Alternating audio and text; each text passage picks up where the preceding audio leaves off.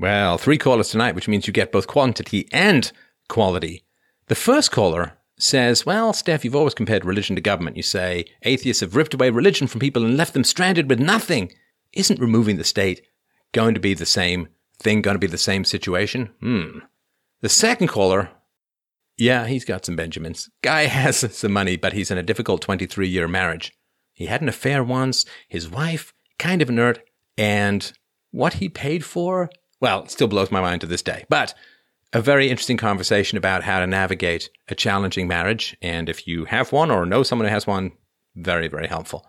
The third caller says, ah, you know, I'm kind of hitting the wall, getting older. My sexual power is diminishing. How am I going to age well as a woman in practical terms? Is there a way that I can replace my fading sexual market value with something else so I can do good or have some positive impact on society? Instead of fading into middle aged invisibility as a woman? It's a great question. And it's on a bunch of people's minds these days, and rightly so, I think. So, without any further ado, let's go.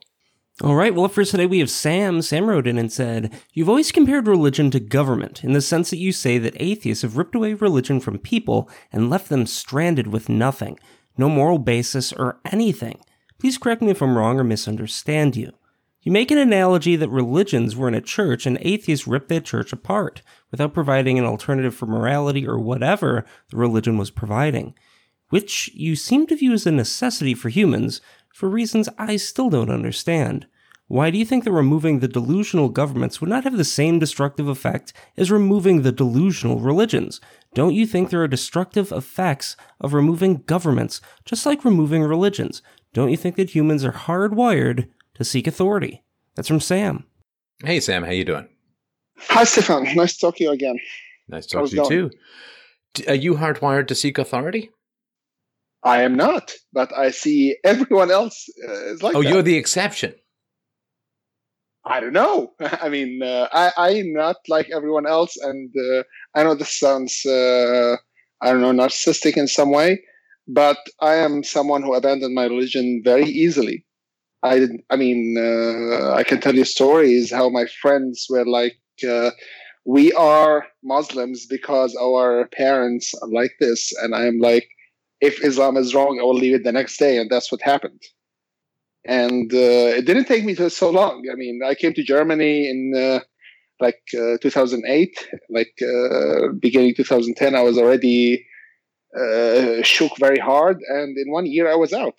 Right. So, well, let me know. ask you I mean, this, Sam. So, Sam, yeah, why do you think that the West, or the, the cognitive elites, the intellectuals in the West, are so hostile towards Christianity? It's it's because they're not hostile towards religion, because they seem to embrace Islam quite readily. At least many of them do.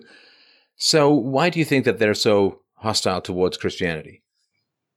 Now, um, okay, uh, I don't know why they are hostile towards Christianity, but I, I, think I have an explanation to why they are friendly towards Islam. Sure. And I think uh, it's all this. First, number one is this whole uh, uh, uh inclusion and multiculturalism and this uh, nonsense. Well, that should this include Christianity, one. though, right?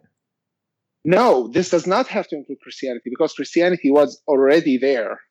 So it was like uh, by default, Christianity was there. So if we want to include other religions, it does not have to be Christianity. It's like in some way we gave it already so much. So let's give other religions a little bit more. Well, sure, but and, you can do that without attacking Christianity. Like if if there's a lot of people seated along a bench, but there's room for one more, I don't have to beat someone up. I just have to say, "Hey, move over," right? I mean, th- there doesn't have to be hostility. No, I, I, mean, I'm not saying it makes sense. I mean, come on, do, do you think this SJW bullshit makes sense. We all know it doesn't make sense. And it's the same thing with white people. Why, why all this hatred to whites? Does it have to make sense? It doesn't have to make sense. No, I think it's it just make, I mean, this, no, uh, a, a, universal phenomenon has to have some explanation, right? It, it can't just be random. Otherwise, it wouldn't be universal, right? No, I'm not saying it's random. I'm saying the explanation is that they have something. I mean, w- like whites and Christians and all those people had their turn, quote unquote, and uh, now we have to give other people the turn because whites or whatever they were strong, they were smart, they did, they built, they did all this uh, good stuff, and now uh, they blame everything that the other cultures did not achieve. But like they have this explanation that uh, the, uh, the, whites have taken it from them, the Christian, Christians have taken it from them, and stuff like this. You see my you see my point? Yeah, yeah. No, I mean, so if you criticize Islam, then you're called Islamophobic. But of course, if you criticize Christianity, you're not called Christianophobic. Yeah, uh, I think this Islamophobic thing is only because Muslims complain a lot. I Never mean, I come, I come, from that culture. Never noticed that at all. oh my god! I'm kidding. I mean, come on. When any terrorist attack happens, the first thing you see, the first thing you don't see any mourning for the victims from the Muslims. The first thing you see from Muslims, this does not represent Islam, right? Or it's mental illness. Oh, okay, of course. That's that's the new thing, right? Like there was a shooting in Toronto, this Danforth shooting, yeah. and the guy seemed to let non-whites go. He um, seemed to be pretty well trained, and uh, he attended a mosque where there seemed to be some radical views, and mm-hmm. they wouldn't even release his name until they had the whole mental illness narrative set up. Yeah. Right. Yeah. And now they're even taking down the memorial to the victims. Can't have that. Can't have that reality of reminder. Well, well, yeah. It's uh, from, from the sense that it's uh, mental illness. I, I, I, can't argue with that because, I mean, uh, you can always throw throw it at that. But I mean, uh, the the problem. Uh, I consider myself a very rational person, and when I see what those uh, young people, SJWs and whatever, are doing, I cannot understand what they're doing and why. You see, like. Well, okay. Uh, so, I mean, one of the studies or the stats that just came out recently regarding the United States is that the majority of teenagers live in a house where it's dependent on the government for money. Yes, yes. I mean, maybe it's like uh, hardwired in them to uh, seek resources. Well, no, we're like, all hardwired to seek resources. It's whether we do it honorably or dishonorably that that matters or has the impact. So the people who pay the most taxes in America are white males. That's true. And so the people who have to be exploited for the welfare state and for diversity and for all of this other kind of stuff is white males. And mm-hmm. yes, whoever you exploit, you must dehumanize. You you have to call people evil if you want yes. to exploit them. Otherwise, you're just Absolutely. a jerk, right? And so, Absolutely. given that the entire modern system of misgovernance relies upon white males never waking up and saying, wait a minute, what the hell's in this for us? How is this mm-hmm. benefiting us? Right? I mean, yes. you have to, you have to keep attacking and undermining and criticizing and ripping down their statues and calling them evil and Islamophobic and patriarchal and misogynistic and racist and sac- you have to keep breaking them down. Otherwise, mm-hmm well, it might be a little bit tougher to exploit people who have some pride. Absolutely, right? uh, I uh, that's one point, and I, I, agree with it fully. But I still think that uh, Muslims complain a lot. I mean, this uh, this uh, thing that uh, whenever some terrorist attack happens, you start seeing Muslims coming out and saying this does not represent Islam. What, what do we call this? I mean, do you have an explanation for this? Wait, do I have an explanation for it? Yes, yes. Do you have an explanation why why the first thing you see I mean, even Obama came out once after a terrorist attack, and the first thing he said was like, "This does not represent Islam." I mean, come on. well, before I think, more people, yeah, I think that it is. You know, if if you do have, let's say, and we've all seen the graphs, right? So if you do have a religion or a belief system that seems to produce just a few more terrorists than everyone else, then you have two choices. You can either distance yourself from the terrorism or you can look in the mirror and say, I wonder if there's anything, anything in our belief system that might give some kind of encouragement to this terrorism. Even if it's misinterpreted, even if it's an earlier or later hadith, I wonder if there's anything possible that's in our belief system that might give some encouragement to this kind of terrorism. And I think they pretty much, a lot of people, of course, in, in the Muslim world would rather say, well, it's got nothing to do with us, rather than say, gosh, maybe we should have a look at some of these belief systems or some of these hadiths and so on, and we should start some kind of reformation. But that doesn't seem to be particularly imminent for reasons I've gone into in this show before. So, you know, you can externalize the blame pretty easily rather than look in the mirror and say, maybe we need to change some of how we do things. Yeah, yeah. And uh, by the way, uh, one fun fact I think a reformation is not possible in Islam. And I think the reason is um, that Islam has no central authority in any way, shape, or form, and uh, there are all, there are lots of cults. I mean, there's the Sunni and Shiite, sure, the main ones, but internally there are, there's lots of cults, so many that if any rational reformation happens in Islam, it will be one new cult that will be destroyed sooner or later. This happened like gazillion times already. I mean, uh, there there was there were cults that were destroyed completely in history, and there were the, these uh, rational people who uh, did the the golden era in Islam, where they did all these tra- translations and good stuff, and they were they were exterminated. I, I don't see any uh, any of them now. Anyone who uh, says I am one of these, you see.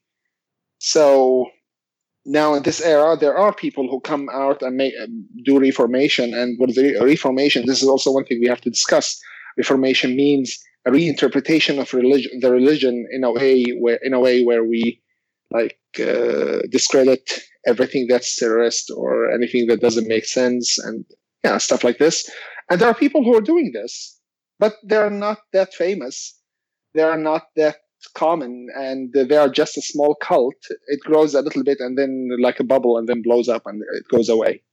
This happened many times. I mean i can give you examples now. Please do. Uh, for example there's uh, this guy called adnan ibrahim. I don't know if you heard of this guy but he makes lectures uh, in uh, austria and his lecture like I, I i mean in 2009 around that time he was very famous because he started like with uh, he had this uh, flavor of science and uh, the guy who makes sense and uh, the guy who's rational. But then over time things changed. People started realizing how much bullshit he has and people started splitting. Because those people who realized what kind of bullshit he has like myself i i distanced myself from him and i said like he's one of everyone he's like everyone else.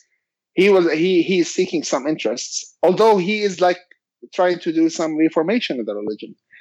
But then uh, like like people split and he is not that famous anymore. He he appears on tv every now and then. And uh, it's not like i mean his ideas are quite peaceful he's against all those uh, like uh, kill infidels and all the stuff that we know. And uh, he, he's against every uh, like uh, for example taking concubines from uh, from whites and all this crap. He's against all that. He's against uh, stealing from the west. Against all the bad things we know. But is he like becoming the mainstream? Is he even close? Not even close. And this is not the first time that this happens. Yeah. sooner or later you will have one like one group like saying that the other group are infidels or kafirs and they have to be exterminated in some way and if there's I mean, countries fail at stopping this, and uh, guess what? What's happening now? I mean, this whole discussion with you was triggered by the fact of doing by by by by by, by, by something happened with me by doing what's right. Look at what happened in Syria. Well, there, there is some chaos and anarchy, and guess what happens? The first thing that happens, the people started to, uh, started killing each other based on religion. You think this is the first time this happens? We've been killing each other since 1400 years. The, the, the people of Muhammad killed each other like uh, 20, 30 years after uh, his death. I mean, it's, it's an unresolvable issue, I think. There's no way to solve it. And I think this has happened. This has happened many times, and it's going to happen again. And whenever there's any kind of anarchy, all these cults will start killing each other. Well, yeah, I, I mean, so one of the challenges is that if Muhammad did it, it's tough to criticize, to put it mildly, right? And well, how do you know? How do you know that he did it? That's well, I mean, in point. terms of what is written and, and what is accepted as, as you sort can't of core even text. validate that. That's even that you cannot validate that. That's very very debatable. Like I explained in my last call, you have all these levels of credibility and every person can take any hadith and say this is okay i believe this this is not okay i don't believe that and you have this cocktail of people take like you have a buffet and everyone takes whatever hadith he wants right right Right. And like I said, ISIS is really the true Islam because they are objective. They look at hadith based on what they are. Like if this is weak, they take it as weak. If this is sahih, they take, they take it as sahih. Sahih is like a synonym for credible, and stuff like this. Like, uh, I mean, how can you get consensus with this? It's a mess. It is. That, and that, listen, if it's any consolation, I mean, it wasn't that long ago that Christians were at each other's throats for 100 or 200 years as well. I, I cannot speak for Christianity, but I see it uh, probably hopeless for Islam. Probably we need hundreds of years, if not thousands. Well, it would certainly be helpful to stop the cousin marriage stuff. Yeah, because the cousin marriage stuff is pretty pretty harsh on the old IQ, and that yeah, may yeah, take yeah. away some of the subtlety of theological debate. Yeah, like I told you the last time, I, my my my uh, my aunt uh, married her cousin, and uh, more than half of her children are, uh, are, are are insane. So I don't know, lots of this. So I mean. I mean, going back to our topic, like uh, yeah. we were discussing whether whether whether people are hardwired for authority. And uh, why? I mean, this is not my main question in this discussion. My main question is why do you think that religion is necessary in any level or any shape or form? Because doing what's right is probably not the best thing to do. And this is the core question in this call. Because, you know, in 2010, 2011, when this whole Syrian revolution thing started, I'm originally Syrian, I was very excited I was very happy because the country is way corrupt beyond your imagination, seriously. And uh, the regime has to be destroyed in, a, in, in, any way. And I was like, please, let's do this. And I was uh, chanting for it and I wanted to, to happen. I contributed through Facebook and uh, all this stuff. It sounds and, like the uh, we'll be greeted as liberators. Next thing, we'll get a true Jeffersonian democracy out of Iraq. I mean, everybody has yeah. these ideas going in, right? Yes, yes. This is, I mean, the right thing to do is to destroy this regime. This, well, no, uh, because it worked. Regime. It worked in the Second World War in Japan. It worked in the Second World War in Italy, and it worked in the Second World War in Germany. So people are like, "Wow, we blew up the Nazis. We blew up the Emperor's troops." And Mussolini got hung, and next thing you know, you've got a pretty free society. Yep. Little bit of a, and he can't say, well, it can't just be white people because Japanese aren't white, and it can't just be Western values because the Japanese weren't Western, but it worked. And yep. so we're like, well, this, we got to do this everywhere, except the Japanese, the Germans, and the Italians are high IQ populations, so it's different. Probably it's that. I, I can say it's probably that. But I mean, it, it, now if you take me back in time, if I go back to 2010, if I get a time machine and have this choice, I'll tell myself, please stop, don't do it. Not because it's wrong, but because look what happened. There's now 10 times inflation in the currency. People are hungry everywhere. I have friends there telling me stories that, that are killing me when I hear them. Like, like the military is in control of all food. And this is not now, this is like two, three years ago. The military is control of all food, and women stand in front of my, my university where I had my bachelor education they stand in front of the university offering themselves to get like uh, a box of tomatoes or whatever. Right. It was that bad. Yeah, I mean, and the same thing happens in Venezuela, which was a formerly relatively rich country. So it's not just yes. an IQ thing; it's also a um, it's a socialism thing. It's a uh, communism thing. It's a central planning. It's a destruction of any remnants of the free market thing that. Yeah, it's like yeah, Libya. I mean, oh, we're going to get rid of Muammar Gaddafi because he's a bad guy. It's like, yeah, he was a bad guy. But compared to what? Saddam Hussein, a bad guy. But compared to what? And if you have a country which has boiling sectarian violence, a relatively low IQ population, you tell me how it can run, it can be run without a dictator. I don't know. I don't know. Me neither. I mean, now I, I'm convinced that some people are not smart enough to be to be like to create democracy themselves, and one of them is Syria. And uh, what are we going to do? It, it's the right thing to do to destroy the regime, but am I going to do it? No. Would I suggest to do it if I go back with a time machine? No, because I've seen what happens. Well, no, there's People a horrible way to do it, though. To. There's a horrible way Sorry? to do it, and it's not one, Sam, that I recommend at all. But just looking hmm. at it objectively and horribly, there's a horrible way to do it. Uh, but uh, and, and the way that you do it is so. So think of the Middle Ages, more or less in in Western Europe. So you had a cognitive elite, which were the priesthood and the aristocracy. And obviously, you know, if you can learn Latin and ancient Aramaic and ancient Greek, you're a smart guy. And so you ha- and I know that my ancestors, uh, the Molyneux, uh, on my father's side and the um, on my mother's side, very smart people, very you know great writers and philosophers, intellectuals, artists, poets, and so on. And you have a small group, tip of the pyramid, of cognitive elites, and then you have a big mass of people who just aren't that smart. You can't reason with them. Uh, they can't defer gratification very well. They're self-righteous. They're pompous. They're arrogant. They complain a lot, and they don't have any subtlety or self-doubt. They're they're absolutely certain, and they're absolutely wrong. And then what you do, you see, terrible though, and it's not what you do, but this is one way that it can be done, which is what I'm trying to help avoid through this kind of conversation, is you say, okay, well, first, you need a terrible illness, something like the Black Death. And what that's going to do is it's going to wipe out a third of the population. And it's going to generally wipe out a third of the population that's less intelligent. Because smarter mm-hmm. people have options. They can get out of the cities. They wash their hands. They can afford soap. They, you know, they, they can make yes, sure they don't touch people, right?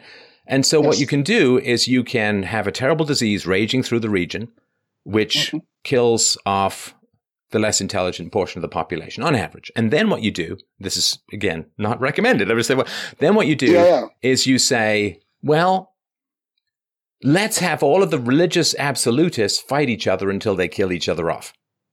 Because religious exactly absolutism, I believe, is partly genetic. It, there is a kind of fanaticism that has its roots in genes, which is why you can't reason with them. It's like trying to reason someone into changing their eye color or being taller or shorter or changing their skin color. You can't do it. And so what you do is for a couple of hundred years, you let so the first thing you get the the wave of of illness and then what you do is that gets rid of a third of the population. And then what happens is you let a third of the lower IQ uh, uh, uh, religious fanatics wage war against each other while the smart people are like I'm just stepping back. I'm going to sit in my castle. I'm going to hoard my food and I'm just going to wait it out. And then what happens is you end up with 20% of people or maybe 30% of people left over after this two wave process of illness and religious warfare. And then what they can do is they can build the enlightenment in the modern world without all of these other people in the way being idiots. And uh, I, I, I don't like that approach. Obviously, I can't say this often enough, but it works. And it is one of the ways in which it's like, it's like winter, right? Winter continually shaves off the bottom five or 10% of idiots who don't plan for the winter and lays around grasshopper style all summer and uh, don't lay in their savings uh, of, of food and resources for the winter. And uh, winter is just continually taking out, scooping out the bottom uh, of, of your intelligence. And that's one of the reasons why uh, uh, races or, or ethnicities that constantly face winter, again, outside of the Inuit or the Eskimo and the because they don't have, um, uh, they can they can hunt and fish year round, so there's not that need to defer gratification in the way that you have with agriculture. But when you have winter, you're constantly shaving off and and basically not not re- they're not reproducing the bottom five or ten percent of your population uh, on average, not every year, but over time, and that just moves everyone up or to the right on the IQ curve. So there are ways to do it, but man, it is not recommended. And uh, yes, yes. I'm hoping that there's other ways that, that this can happen. I believe this is very close to what's happening now in Syria because uh, people, lots of people have died. Lots of people have died. You have no idea what the numbers. It's uh, scary. And now religious fanatics are, are fighting each other. It's, uh, I mean, th- th- this religious fanatics fighting each other, like I said, it's been going on since forever. I, I hope this ends with something reasonable, but it, it looks like that Bashar al-Assad won. He won. yeah, I, I mean, what, what do you do? Now. What do you do with your religious fanatics who are willing to use violence? It's not just religious fanatics. What do you do with the communist? Yeah, uh, with Actually, the communists who are willing to use violence to get their way. What do you do with them? Can you reason them out of their perspective? I'm sure that's true for a few, but with the rest, it's a it's a pretty tough question. Uh, if they're really way, dedicated, you uh, can't reason with them, and they're willing to use violence to get their way. It's really tough to know what to do. Yeah, yeah, yeah. By the way, Syria is a socialist country by definition. Not with what they're doing. It's a corrupt country, so cannot re- you cannot really put it in any economic category. But it's but with their mottos and what they say, it's a socialist country. It is. It so, is, and uh, of course, one of the ways that this could happen is everybody bails out and gets to other countries who are smarter, and you let the religious fanatics destroy each other, and then you move back. Yeah, but no, the the the uh, the currency is inflated, the economy is destroyed, everything is stolen, uh, factories are off. Yeah. I mean, I, I don't know. The, the country will need 50 other years to recover. It's destroyed. Yes. Well, it's the same thing with Libya, right? And same Yeah, thing with Iraq. Yep. Yep. So And now, now, now the, Yeah, the go ahead. question now is about the right the right thing. This is the, the right thing to do was to stop this regime, but we didn't do it. wait, wait, which regime? Uh, the the Syrian regime. I mean, we couldn't do it. We shouldn't do it. We shouldn't even try to mean do Bashar it. other al-Assad? Yes, Why why He's was it right he- to why was it right to stop his regime? Because he, he's a he has a corrupt government. Compared to what? What's wrong with living under a corrupt government if your other alternative is to be beheaded by ISIS? Thank you. Now, now that I mean, you see now, now you're getting where I, where I want to go. Is that there are alternatives that are not always visible, and the, the my my first question was, you're saying that religion. I, please correct me if I'm wrong. I, I don't like to say what you were saying because, but but I heard you say this, and I would like to understand your point here. You're saying that uh, completely abandoning religion is bad in some way because atheism does not offer alternatives in some things. Okay, let me let me make the brief case. And listen, I'm talking Yes, more please. in the Western context. So Please go ahead. So, one of the most central positions of secular skepticism, and this was laid out by David Hume, and it's been talked about by a number of other philosophers since, which is you cannot get an ought from an is. So, if uh, you uh, take some Sorry, guy and you hold his head underwater until he drowns, there's nothing in the nature of the universe that says you shouldn't do that, right? There's nothing in physics. I mean, physically, you can do it. Now, if you have religion, then thou shalt not kill is even deeper than the mere physics of the everyday, because it's a moral reality that's larger and wider and deeper than mere the mere veil of tears physical reality that we we live in. Now, again, I'm not saying well. Actually, I mean the, the crime rates in many Islamic countries is is relatively low. So, I mean, that we, whether you consider what the government's doing a crime or not, uh, that's that's another matter. But in terms of like citizen on citizen crime, there are um, some stats that are are not not the end of the world. But when you say we are going to argue against the existence of God, there's very logical reasons, and I've gone into them, and I've got a whole book on this uh, called Against the Gods. So there are very good reasons to argue against the existence of God. However, if God is the source of moral self restraint, then the question becomes what, how do you get people to be moral when you take away the shadow cast by God, which is morality? And so, uh, listen, I do not believe in God, and I can make arguments with the best of them against the existence of God. But if you Me are too. going to pull that thread in the West, then you have to provide a replacement for the moral absolutes that religion supports. And if you don't, then what you're doing is you're throwing the baby out with the bathwater, is the phrase that you can use. What you're doing is you're saying, I'm getting rid of God because God is irrational or anti rational in some ways. And Okay. if you don't understand that that also gets rid of morality as far as has ever been understood by the vast majority of human beings, then you are you you have an uh, a an innocent bystander in your takedown of God, which is morality. Now, given that people need some sort of moral standards to live, what happens is you get rid of God, and people will try to find some other structure by which they can absorb or practice or enshrine morality. And I don't think it's an accident that the fall of religion provoked the rise of communism and socialism. Because instead of self restraint and thou shalt not steal and trying to get into heaven as the basis for moral decisions in the West, it became sentimentality plus the brutality of the state. You know, well, poor people, they're sad, so let's just use the power of the state to redistribute income. Or, wow, this woman, she got pregnant out of wedlock, it's really sad, so let's just give her $50,000 a year in goods and services for the rest of her life. Or the rest of the life of her kid, at least. And then, of course, she will just give her stuff for old age pensions and so on. And so, my concern, Sam, is that in getting rid of God, they also got rid of religion. Now, I believe, I believe that the real target, sorry, in getting rid of God, they got rid of religion, they got rid of morality. Now, I believe that their real target was morality, that morality, Christian morality, was what they wished to do away with.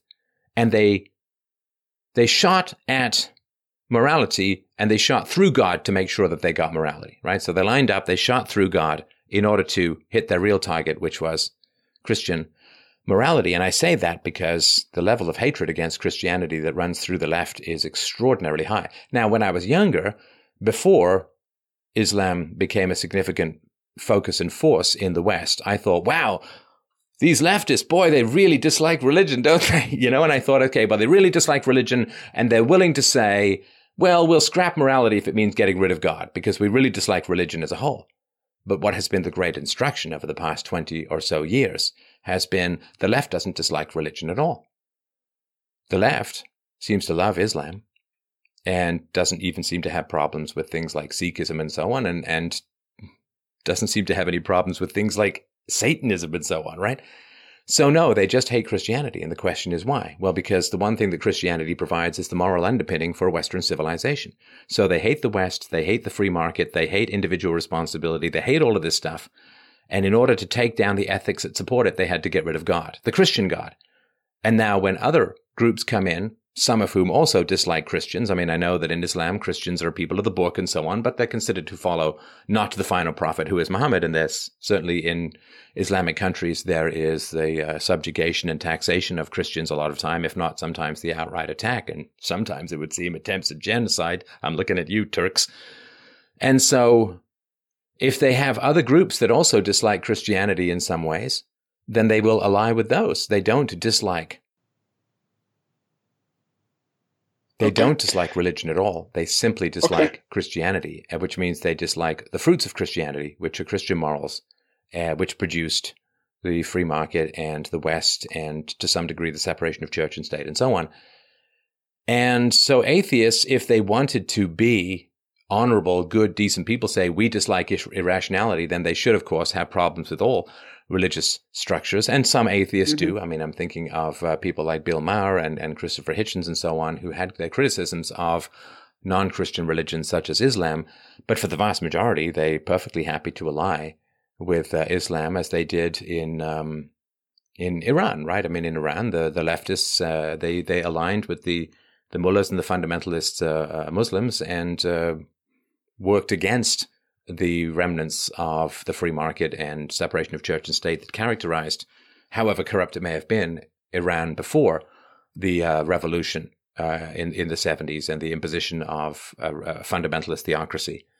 So yeah, if you want to get rid of God because you hate Christian morality, okay, then just be honest and say we hate Christian morality. And uh, they're not though. They say, well, we're atheists and so on, but then they always tend towards the left. They tend towards the government because if you get rid of self restraint, you end up having to restrain people through some other mechanism, and generally that is government force. Okay. Um, don't you think that uh, atheism became more popular because of science?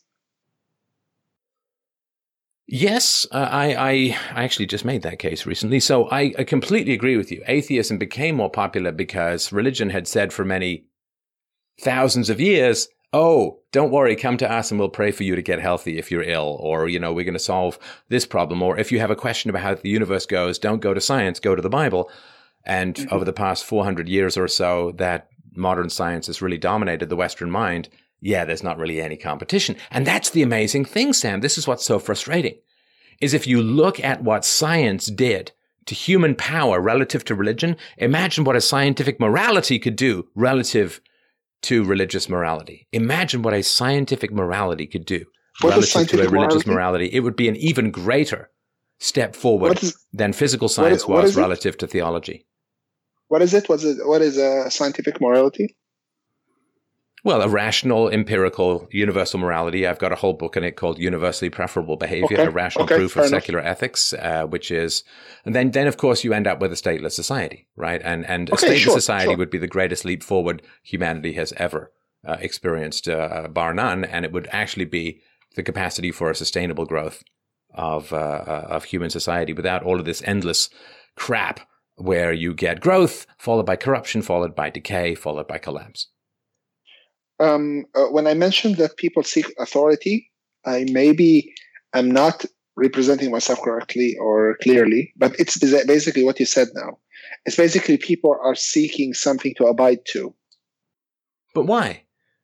Because I don't know. no, listen, you. you you have a GPS on your phone, right? yeah. When you go to the mailbox or you go to the corner store, do you use your GPS? No. No, because you know where you're going, you know what you're doing. So why do people consult a GPS? They consult a GPS because they don't know where they're going. So mm-hmm. when people you say, well, people seek authority, well, sure, sure they seek authority because they don't know what they're doing or where they're going. They don't know what the truth is. They don't know what virtue is. So they have to seek out authority. Yes. If you blindfold a guy, then he's going to have to get a stick and feel ahead of himself. And when you take the blindfold off, he can walk more confidently. So people seek authority because their independent thought has been castrated by a variety of social and political and theological factors. And if you give people their balls back, so to speak, they won't seek out authority because they okay. will be able to think for themselves. Fair enough. But then this means that religion is not really any necessary, whether it's Christianity or otherwise. Because uh, we can refer to scientific uh, morality, uh, as you call it. Because, I mean, the way I see it, religious uh, morality is uh, highly hypocritical because it does not come from religion. I mean, you can have very straight commandments like thou shalt not kill or thou shalt not steal or whatever. But then you can have very uh, opposing cases like slavery. I mean, you know the stance of uh, Christianity on slavery. If you go to a Christian now and talk to him about slavery, he will find ways and reasons and justifications to show you that it's wrong, right? Yes. Where does that come from? Does that come from the Bible? No, that, that's basically an interpretation of the Bible based on the morality he learned from society. So basically, the source of morality is not really any religion. It's basically society. No, no, no. I agree with evolving. that. I agree with that. So let, let me put it to you this way. So if if you you know you and I we, we live in the woods, right? And people get infections all the time. I mean, people forget just like tooth decay and infections killed a lot of people. And what we do is we say, I don't know, let's try crushing this berry and putting it in the wound. Oh, that killed the guy. Okay, let's rub these two leaves together and we'll put it into the wound and see. Like you do this trial and error. And over thousands of years, this trial and error may in fact produce some vaguely useful stuff. Maybe as opposed to the modern technique, which is, well, we understand what an infection is. We can study the bacteria. We can figure out what's going to kill the bacteria. Now we've got antibiotics. We've got like, you don't have to do all of the stupid trial and error. Now, re- the development of religious morality is a lot of trial and error. Oh, well, let's try yes. focusing on this particular part of the religious text. Oh, actually, you know, for the for the next 500 years that really didn't work out so well. Okay, let's try focusing on this particular part. Oh, wow, you know, this is going better. Maybe we'll and it's all this stupid trial and error whereas of course philosophy is to this trial and error as modern medicine is to the trial and error of herbology and the humors and leeches and all of this kind of crap. So we can actually figure things out ahead of time very easily and very quickly using philosophy as a place like using science to, to figure things out rather than, than trial and error. So I agree with you. But if you look at the longevity of religions, there has been a lot of trial and error that for a lot of the religions has produced some fairly workable moral standards. Again, I wouldn't agree yes. with a lot of them around the world, but there have been some, particularly when you combine it or leaven it, I suppose, to, with with the Greco-Roman philosophy, because we all say Judeo-Christian, but it's also Greco-Roman. It's very strong in the Western tradition. So, yeah, it doesn't produce it, but there's some useful stuff that's come out of religion in the same way that uh, we have dogs and cats, not because anybody understood genetics, but because people bred the friendliest wolves together until we had dogs, and they bred the f- mm-hmm. friendliest wild cats together until we had domesticated cats. They didn't know what the hell they were doing, but they could still mm-hmm. figure out the patterns. Yes, yes. Um, um, I, I, I'm getting the like the feeling from you that you are more empathetic to religious people, like they are not in control. They cannot understand that they have this good morality in their religion, and that's why you are sympathetic towards them or empathetic, so to say. So you are not exactly, I mean, you're against religion because it doesn't make sense, just like me. But you are with religion because it gave good basis for morality. Did, did I catch that right? Because I'm, I'm failing. It has it has point. developed some useful moral standards that are productive and helpful within society in a lot of ways. And again, I'm not talking like okay. Saudi Arabia beheading some woman for speaking up about women's rights and yeah, so yeah, on. Yeah, I mean, sure, you understand, sure. right? And, yeah, absolutely. And so like, if you and I'm, you know, I'm a big one for let's go for what's true rather than what's false. And there has been a huge amount of trial and error in religion, and generally those religions that are more accurate tend to spread more quickly. And that's what's okay. fascinating to me about Islam is that mm-hmm. you can say, well, if you want, if you grew up in a Christian tradition like I did, you could say, well, Islam is it's crazy and other one, but it's uh, it's spreading pretty pretty rapidly, which means it must be getting something right. And th- that's a really fascinating question. And I've made these kinds of jokes in the past when I hear about these, you know, Western people, uh, Western women who was like, yeah, you know, I had a guy with, I had a kid with a guy now he's in jail. Now I'm living with some other guy and he's got a girlfriend who's moving in with us. And it's all just this mad chaos, right? And it's like, well, that's not happening under, under uh, Sharia law uh, at all. And uh, other things are happening that I don't agree with, but something's work it out because uh, it's the fastest growing religion, right? So something's got to be okay. working in a in a like you can you can say uh, about any product that spreads. Well, it's got to be serving some kind of need or, or serving some kind of yeah yeah. I mean, uh, it's probably also poverty and low IQ because that means more uh, procreation and you know. Yeah, well, there know. is that aspect as well, but uh, but it, it, that would make sense as to why there may be higher populations in Muslim countries, but the fact that it's also spreading very rapidly to Western countries. I mean, there are. It's spreading very rapidly, actually, by birth. If you check the numbers, no, I, it's I, the birth rate. I understand that. I mean, the idea that England, within 35 years or so, is very likely to be majority Muslim is really mm-hmm. quite a stunning statistic. And of course, this has been the goal, and it's it's written about in the Quran, right? And it has been the goal for many years that uh, through through our women's wombs will we gain uh, victory. And uh, but but the reality is, of course, that this birth rate would be virtually impossible without the welfare state voted in by a lot exactly. of white Christians. So exactly. Exactly. that's not exactly helping. Okay. Um, um, um, so uh, I have a question. If you had a red button and it's written beside this button, red button.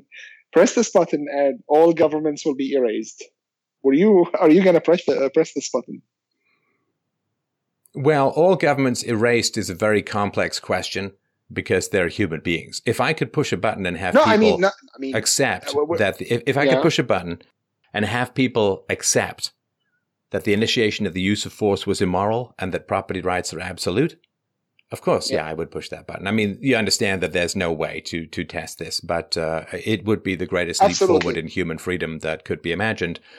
There is no way, of course, to have that button, and I'd rather make arguments. But yeah, if there was a way to yes. configure people's minds to be more open to reason and evidence, it'd be tough to say no. No, no. I mean, uh, not reason and evidence, because that button is a is a is an analogy of uh, removing governments. Now, if you had if we had a choice to make the next election remove a government for a country, and uh, you had the choice for that election in some way. You could play with uh, with the results in some way and make it happen and remove the governments. Now, would, do you think people are capable of living without governments? Well, no. The question is, Sam, are people mm-hmm. capable of living with governments? And the answer to that generally is no. Is no. Well, well, okay. Uh, because, because because the governments always end up collapsing. They always end up starting Absolutely. wars. I, they I, always end up I, with bottomless debt, and you know they they tend to result in the deaths of uh, untold numbers of people. Absolutely. I mean, if you look at what's going on in South Africa now, where they're yes, openly yes, starting to steal white farms, it's like, um, can people live without government? It's like, well, they don't seem to be able to live with government very well, so I'll take my chances. Absolutely. But by the way, in no way I like governments. No, no, I appreciate that, and I, know it's a mental exercise. yeah yeah, it's it, it, because I am trying to make the comparison between governments and religions. Because a two, three hundred years ago, Stefan Molyneux would say that religion is wrong. Let's get rid of religions. And now I'm making the same mental exercise.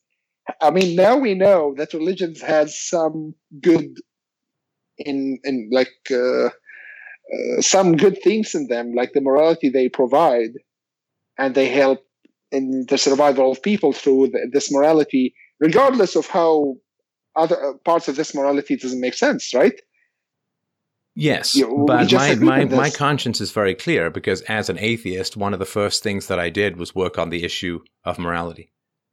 And has uh, I have I don't even know probably thirty different videos explaining it. The book is available for free uh, all over the world. It's been downloaded hundreds of thousands of times. So I'm perfectly happy with my own conscience. I don't know how other people live Yes. with themselves who are atheists Yes, who don't work on the question of morality, but my conscience is is is very clear. Yes, and yes, so I've you. done it, uh, just about everything that I can. Yeah, yeah, absolutely, and that's you, and you're a high uh, IQ guy, and it's not an issue actually for high IQ people. They can resolve this, but I'm talking for the majority of people because, I mean, we seem to have agreed now that uh, religion had some good effect. Religion had some good No, effect. high IQ people can be desperately amoral or immoral.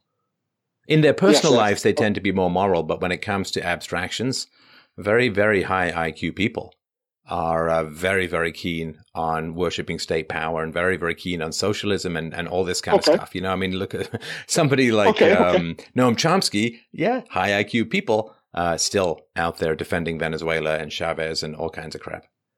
Okay, okay, then uh, um, I take that back. That's not that's not my point. My point, but my point is that uh, the majority of people ha- apparently have failed to like live without religion and without worshiping the state. Right? But that's This because now they go to the religion called government schools. Yes. So we, we, Yes, we don't and, have an uh, experiment wherein people are free to choose because they're indoctrinated both in primary schools, in junior high and high schools, and particularly in universities and colleges in the softer sciences and in the humanities. They're just Mhm. relentlessly indoctrinated into statist worship and uh, hatred of their own culture. So saying, you know, it's sort of like saying, well, I'm going to addict, I'm going to get a whole bunch of little kids addicted to heroin and say, well, you see, people have a tough time living without heroin. It's like, well, maybe if we don't get them addicted to heroin first, that might be better. Yeah, and uh, and I actually have the same uh, theory about religions. People abide to religions not because they make sense or not make sense. It's because they're raised with it. Mhm. The majority of people don't leave their religions, and uh, if you raise people without religions, then they may, may be uh, able to live without them and morally with scientific morality.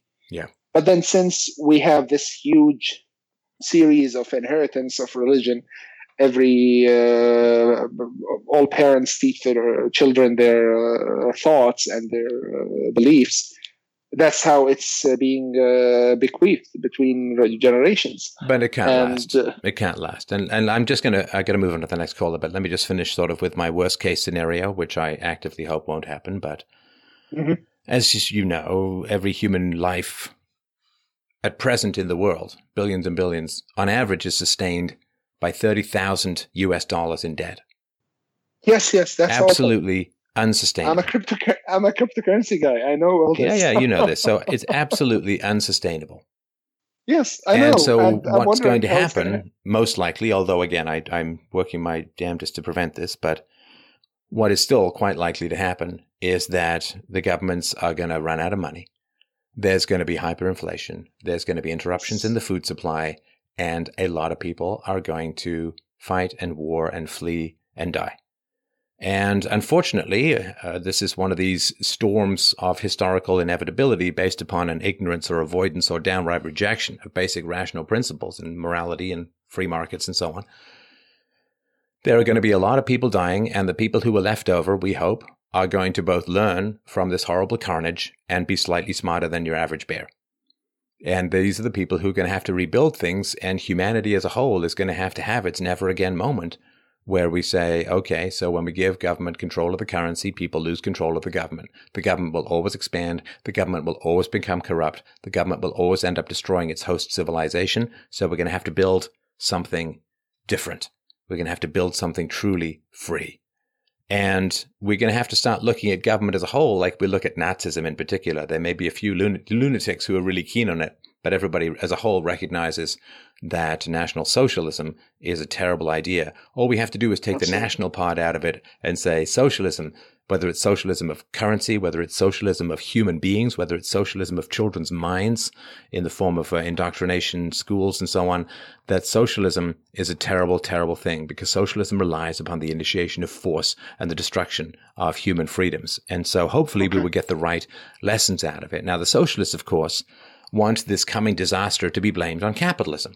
And they say, well, you see the problem. Yeah, the problem is, you see, that there were all these banks and the banks were selling bonds and the bonds couldn't be paid. And it was all about the greed of the free marketeers and the financiers and the banksters. Yeah. So what we need to do is make sure we never have a free market again and all will be well. I, I heard this. I heard this before. of course. Yeah. I really did. Yeah. And it's a very, very tempting hypothesis for idiots. Mm-hmm.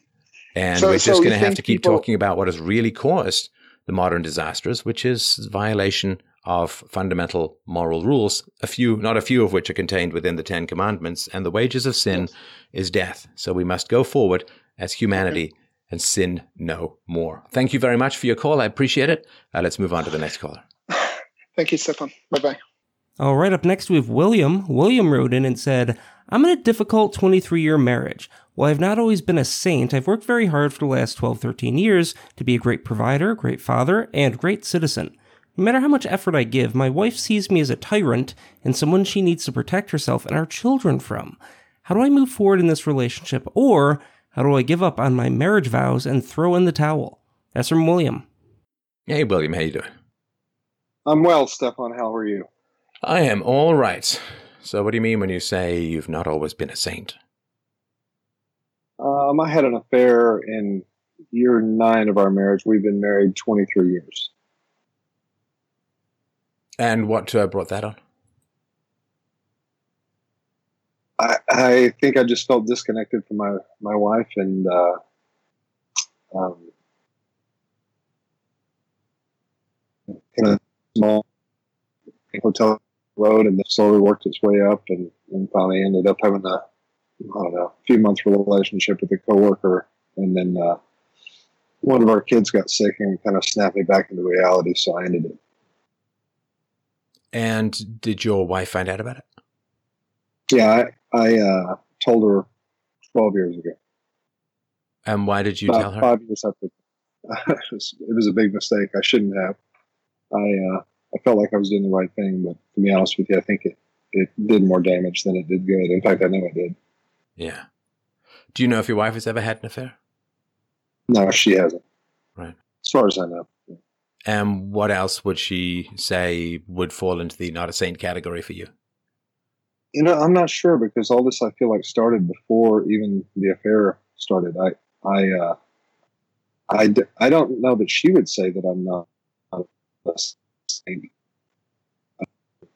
but um, I guess I just describe myself that way. I mean, she, she, I guess I'm not sure what she would say the, the issue is. I mean, we kind of have this joke that she sees me as an ogre.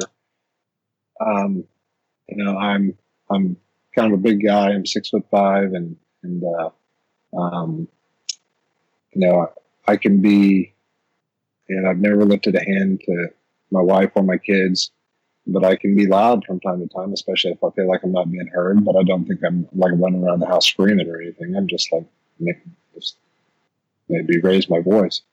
Um, but uh, anyway, I'm not sure exactly what that is. What what is? What what the what her wanting to represent me as an ogre, or you know the the best thinking that I've had on it is that you know both of her parents. And how old are your kids at the moment? Uh, 20, 18, 16, and 14. Boy's been busy. And does your wife work? No, she's never worked. Uh, well, she worked a little bit as uh, when we were just getting married, but but nothing since we had kids. Does she view your providing the money as equivalent to the value that she provides? Um, I I don't know how she would describe that, but I would say that I think she thinks that I probably do quite a bit more from a. I'm, I'm probably carrying more of a load than she is. Well, okay, let me let me ask you this. So, when was the last time she thanked you for paying the bills? Uh, it's maybe never. Right.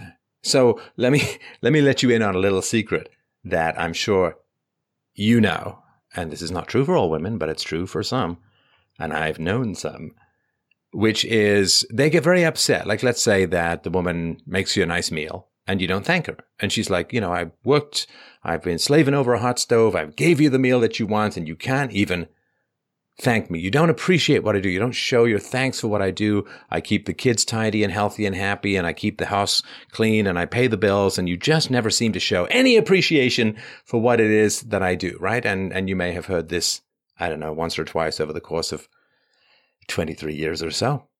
And I had a girlfriend once who said something like that. And uh, she said, You know, you're not doing half the dishes, you're not doing half the laundry. And I said, Well, you're not paying half the bills. Kind of important. And I said, So, like, when I go to work 10 hours a day, that's 10 hours a day I'm contributing to this relationship, right? Because we were foolishly living together, which I don't recommend. But anyway. And I said, No. She says, Well, I spend, you know, two hours a day on the house. It's like, well, I spend 10 hours a day paying the bills. So maybe you should up your game a little because I'm doing five times the work that you're doing. And I really, really demanded to be shown appreciation for paying the bills. And she, like, it caused this massive short circuit in her entire worldview. Like, she, I mean, she couldn't say, You're not paying the bills she couldn't say, well, I'll pay half the bills because I'm like, hey, I said, listen, if you want to start paying half the bills, fantastic. Then I'll have money to take us out for dinner, to send our laundry out to get done, and we'll both be happier. So you just start paying half the bills. But that kind of caught her a little bit, right? Because she didn't want to pay half the bills. She just wanted, but I said, I'm not doing half the housework. If I'm also paying the bills. Because you're spending two hours a day on the house housework and, and all that and laundry or whatever. You're spending two hours a day on that. I'm spending 10 hours a day working. And let's just pretend it's like seven days or whatever, right? 10 hours a day working. So together we're doing 12 hours, of which you're doing two and I'm doing 10. Now, if you say I have to do an extra hour at home, then guess what? I'm now doing 11 and you're doing one. How is that more equitable? That is more unfair. And it was really, really tough for her.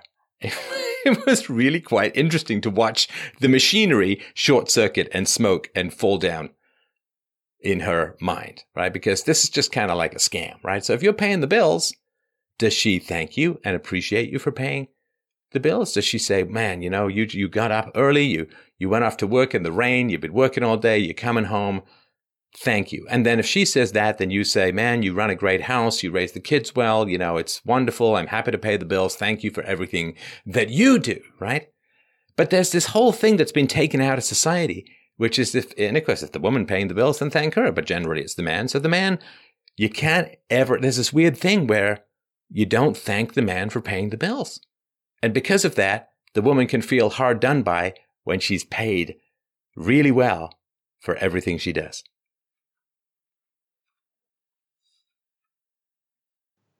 You know, I, I, I think she would say that she doesn't pull her fair share, but she doesn't really. I don't know. She it's like she doesn't see a problem with it. I mean, I I own several. Wait, doesn't see a problem with what? With, with, not doing her fair share. I mean, I I I own several businesses. We've had maids. We've had all kinds of different domestic help to, to help her. We've had a nanny for the kids at some point in time. Been, and I, I don't want to paint her as some evil person, but at the same time, she's not she's just not a very hard worker. Wait, you have you, know? you have maids and a nanny for a stay at home wife? Not not currently because I just kind of said I'm not doing this anymore. Um, but I have. But we've also had some kids that aren't super healthy, so it it was certainly a challenge at times. Okay, so if there are health issues, that could be very time and resource consuming. That makes things a little bit better, but I assume that hasn't been constant throughout the kids' childhoods. That's right. So, has there been any correlation to your kids are sick and so I need help? Or is it just, yeah, it'd be great, maids and a nanny, but a stay at home mom be fantastic? Well, I think the maid part has definitely uh, been more the oh yeah, that would be nice. But the the nanny was more when the kids were sick. Right. And how long did you have maids for in your 23 year marriage? We've we've had it on and off. We've had someone that came just about every day up until uh, a couple of years ago, and we finally just said, "No, I'm not going to do that anymore." Wait, every day? What do you What do you mean every day? How messy are you people? what do you mean every day? Do you have like a food cannon that you outline the kids with in the dining room? I mean, what are you talking? I know. I hear you, Steph. I mean, I even got to the point where I, I took the maid to uh, a couple of the, my facilities and had her clean those instead, so it wasn't every day. No, no, know? every day. Okay, so the maid came every day, and what? Yeah. Did, how long for? six seven hours. Oh, come on! You're trolling me. What do you mean six or seven hours? What do you mean? Not. The maid came I'm to your kidding. house for six or seven hours every day? That's what I'm telling you, Steph. For how long did this go on? A couple of years. A couple of years. Are you insane? What are you doing? That's expensive as hell, isn't it? It is expensive as hell. Do you live in a small town that all needs to be clean from end to end? I mean, do you live in a 20,000 square foot mansion full of like people playing paintball and, and pygmies uh, eating rodents off the floor? Like, what the hell? How can you possibly? I mean, listen, I, I've been like the, the bathrooms cleaning guy and, and I mean, how, how on earth can you need that much cleaning? You're preaching to the choir, Steph. All right. What, what did you What did your wife say? Does she like the company or or what? You know, she just felt like she was busy shuffling the kids to and from school or whatever, and I'm it, it, it, it none of it ever quite makes sense to me. You know? Oh, there's no, no school bus or anything. No, one of them even. I mean, it, the oldest one finally uh, would take the uh, younger two to school, and so she didn't have to take them to school in the morning, and it still was kind of an issue. So she may may have been having an affair, but with the maid, right? I have no idea. I, I don't know about that, but I don't think so. How much did the maid cost? I don't know, thirty, forty thousand a year, something like that. I'm sorry, I shouldn't laugh. Thirty or forty thousand dollars a year after tax income, and it's probably higher than that. But anyway, let's just say, right? Forty thousand dollars a year of after tax income, so you got to make sixty or seventy thousand dollars a year for a maid when your kids are in school and your wife has no job. Right. I don't think the big issue is your affair, my friend. I don't think the big issue is your affair. I mean, you may have cheated on her vagina, but she was having an affair on your wallet. But the question now is what to do about it. No, not yet. Because No, not yet. okay, No, well, not yet. Okay, So you are the tyrant who pays all the bills and pays $40,000 a year for a maid to sweep up after your slovenly wife. This makes you a tyrant? I don't understand it. I literally don't know what else I could do to, to work harder. I mean, I'm, I'm working, I'm, I'm active in the community, I'm serving people left and right, I'm taking care of a lady in an old folks home, you know, just everything. There's so many different things out there, and I and it does not. That's why that's why I'm calling. It doesn't make sense to me. Well, it makes sense to me just- if you're treating your wife as a child for 23 years. Well, maybe I am. Well, you are. You are. Which is why she's manipulative and childish, right? I guess. Well, tell me if I'm wrong, right? I mean, if she says I I need to protect myself and I need to protect the children from you and so on, and I mean, unless you're raging through the house with a Serious Sam style flamethrower, I don't know what. I mean, unless you're not telling me something, you say you're not physically violent, never raised a hand in anger, and so on. No. Yeah, none of that. Right. So, who taught you to treat women like children, my friend? Who taught you to say to, to not say, "Are you are you fucking kidding me? You want a maid and you're a stay at home mom? Come on, pull the other one. I'd like four wives. it's like, no, not going to happen. Four wives would probably be cheaper.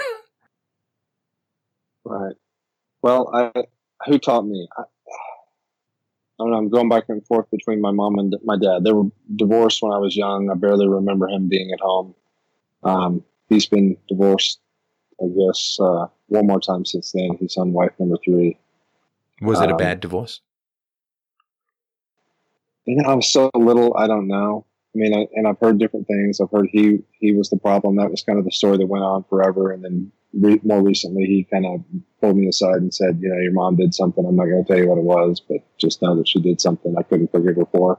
So who knows? I mean, I have no. Right. Did your mom have a job? She did when uh, once uh, once they broke up. She had a job, and then when she remarried, she was the secretary for my stepfather the whole time. So I'd say she worked forty hours every week easily, and took care of the house. My stepfather never never did any household work. She she did all of that. Well, of course he didn't. Because he's paying all the bills. I tell you what, I'll buy But- the house. You just keep it clean. That's a pretty good deal, right? Right? Yeah. I mean, you can't get a house on 30 grand. That's what the maid charged, or 40 grand. That's, you know, at least not a decent one. Well, a year you probably could. An okay house, I suppose. We've lived in a house like that. So, what happens to your marriage if you try to treat your wife as an adult, which she is? You know, I, and what you I do, like what you do. Sorry to interrupt. I just asked a question, but just so I we're on the same page about what that looks like. You sit down and you say, okay, so here's the hours a week that I'm contributing to the family, working and and and uh, parenting and uh, paying for maids or whatever. I know that's not going on, but whatever it is, here's here's the stuff that I'm doing, the hours that I'm contributing to the family, right? And then you hand the paper and the pencil over to her, and you say, okay, let's let's go through your contributions to the family, right? And I tell you what, for a marriage to work, it's got to even out. It doesn't mean it's got to be down to the minute. I mean, it can be more or less, you know, kid's ill, so she's spending more time with that. And then maybe you've got a big project at work, so you spend more. Like, it doesn't have to be like two kids trying to split a candy bar with a laser and atomic weigh scale, but it's got to even out at some point. Otherwise, you're a slave or she's a slave and it ain't going to work, right? So you sit down and say, okay, so I'm going to guess, right? Given that you work, you commute, you've got a couple of businesses, you're probably cooking 50 to 60 hours min, minimum, contributing to the family a week, right? Is that a fair guess? Yes. All right. And what's she doing in terms of contributing to the family per week? Uh, she's cooking poorly. Um, Cooking, sorry, what? poorly. Um, Wait, what do you mean poorly? it's not great. what, what, what are we talking? Like sloppy scrambled eggs, or what? What are we talking here? just, just kind of, kind of what you would expect in the first year of marriage. You know, someone that hadn't cooked very much. You know, burned here, too salty there. You know, just, just not a lot of, lot of care and, and attention. So, 23 years. Has she been cooking for you guys for 23 years, or did you also have an entire chef move in as well? No, she's been cooking the whole time. She's been cooking the whole time. and she still sucks. Oh yeah. Right. W- w- what do the kids think of her cooking? They just kind of laugh. Because and bad. and there's a lot of and there's a lot of prepackaged stuff going on, and a lot of times she's encouraging. You know, it's She's it's- encouraging what the prepackaged stuff, like frozen pizzas, Oh, kind yeah. of thing. Right, right, right, right. Huh. All right. So, is she spending an hour a day cooking, two hours a day, again, cooking, cleaning, kind of thing? Maybe an hour. You know, I've been encouraging her. We've got teenagers now to uh, to to have our children take on more of those responsibilities because they're, they're going to need them soon enough anyway, and that's that's also a challenge. Well, the women won't if they find a man like dad. right. All right. So Yes. she's an hour a day cooking. Um, what about cleaning? Um, I wouldn't say any. Maybe maybe a couple hours a week. So like half an hour a day, maybe three and a half a week, or Maybe. maybe. All right. So we'll be generous. Hour and a half. What about laundry and groceries and chores and banking and bills and finances or anything like that? Uh, so she she does the the laundry and the the uh, the shopping. Um, I recently have, have asked her to take on the bills. It's been kind of a arduous process to get it done Wait, right. and she's get it been- done well. You've been working 50 to 60 hours a week and you're handling the bills. I was up until recently. Oh man. All right. All right. So laundry, I mean, okay, so laundry is a big deal, right? Because basically you got three teenagers, you might as well never turn the damn laundry off, right? Because it's pretty constant, right?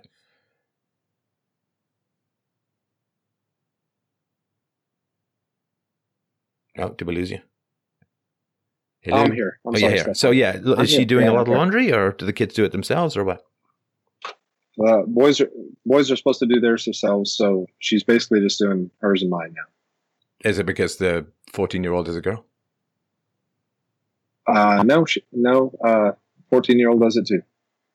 But wait, why why are the boys only doing their own laundry? Oh, she, uh, it's a fourteen year old's a boy as well. Every everybody's doing their own laundry. Oh, so it's all boys, Uh, one one girl, but she's the oldest. and she does her laundry. Yes, Oh, wait, does she do her own laundry? yes, So your wife does the fourteen-year-old does hers and yours and the fourteen-year-olds. uh, she does just hers and mine. The fourteen year old does his own. Ah, okay. Well, it's a, I guess kind of productive. So an hour a day for laundry. Maybe, yeah. I don't know. I I, I'm folding have and you know putting a, it away a and little whatever. Right? apartment in a town where I've got a business. I'm sorry.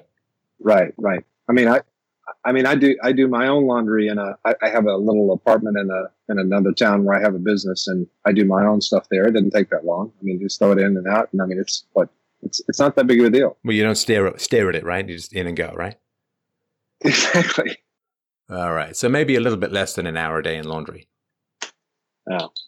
Okay. So then maybe another hour, you know, on average, I don't know, miscellaneous and, and groceries and stuff like that, right? Right. Okay. So I'm being generous. We're looking at three, three and a half hours a day. And maybe another couple hours a day getting kids to and from activities or school and that type of thing. Uh, okay. All right. Um, so are we talking uh, another hour a day? Um, Because less on the weekends, or maybe more. I don't know. I think, I think, I think it's a little bit more um, than an hour a day. I think it's it's probably an hour and a half to two hours a day. Two hours a day driving the kids around? Wow.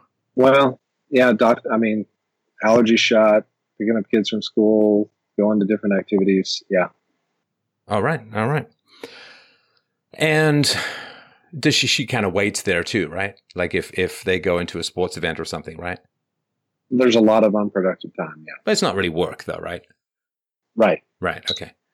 And and I don't know if driving is a huge amount of work, but all right. Okay. Okay. So so five five and a half hours a day, right? Right. All right. So um, uh, five times seven, so thirty eight point five hours a week, right? Okay. So a little more than now. The fifty to sixty hours does that co- include commuting? No. Right. Because if her driving counts, your driving counts, right? Right. Right. So, what is your average work week hours, including work at home and, and phone calls and emails or whatever it is? So, we had 50 to 60 hours prior to driving. So, include driving and outside time. What are we talking? Sixty hours. Let's just say that. 60 hours? Okay. So, she's doing Sure. 38.5, you're doing 60. Right. So, that's not fair.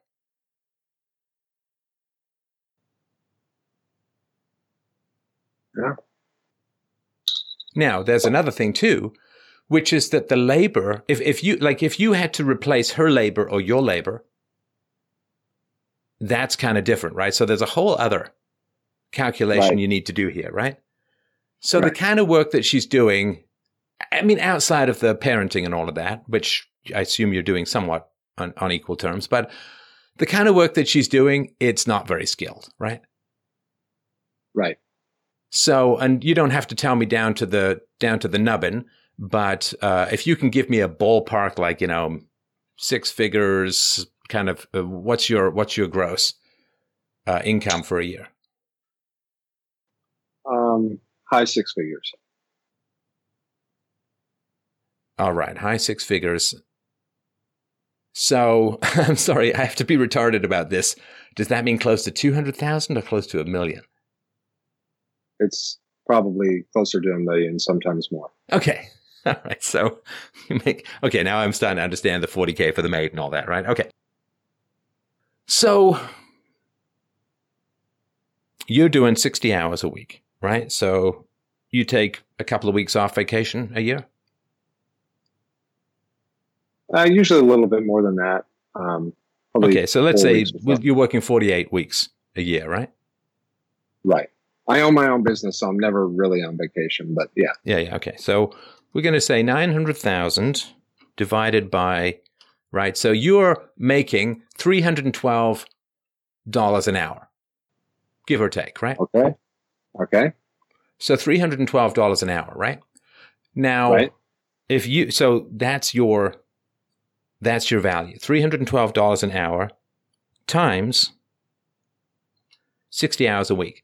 So your net contribution financially to the household is $18,750 a week. Right? Uh huh. Now, she's working. Uh, what did we have here? She was working. Uh, see, sorry, I lost, my, I lost one of my counts. Hang on, 5.5. So she's working 38.5 hours a week. And let's be generous and say that what she does in terms of laundry and cooking and so on is 20 bucks an hour. Right. Right. So she's contributing $770 worth of economic value per week. Okay. Right. So let's look at the ratio here, right?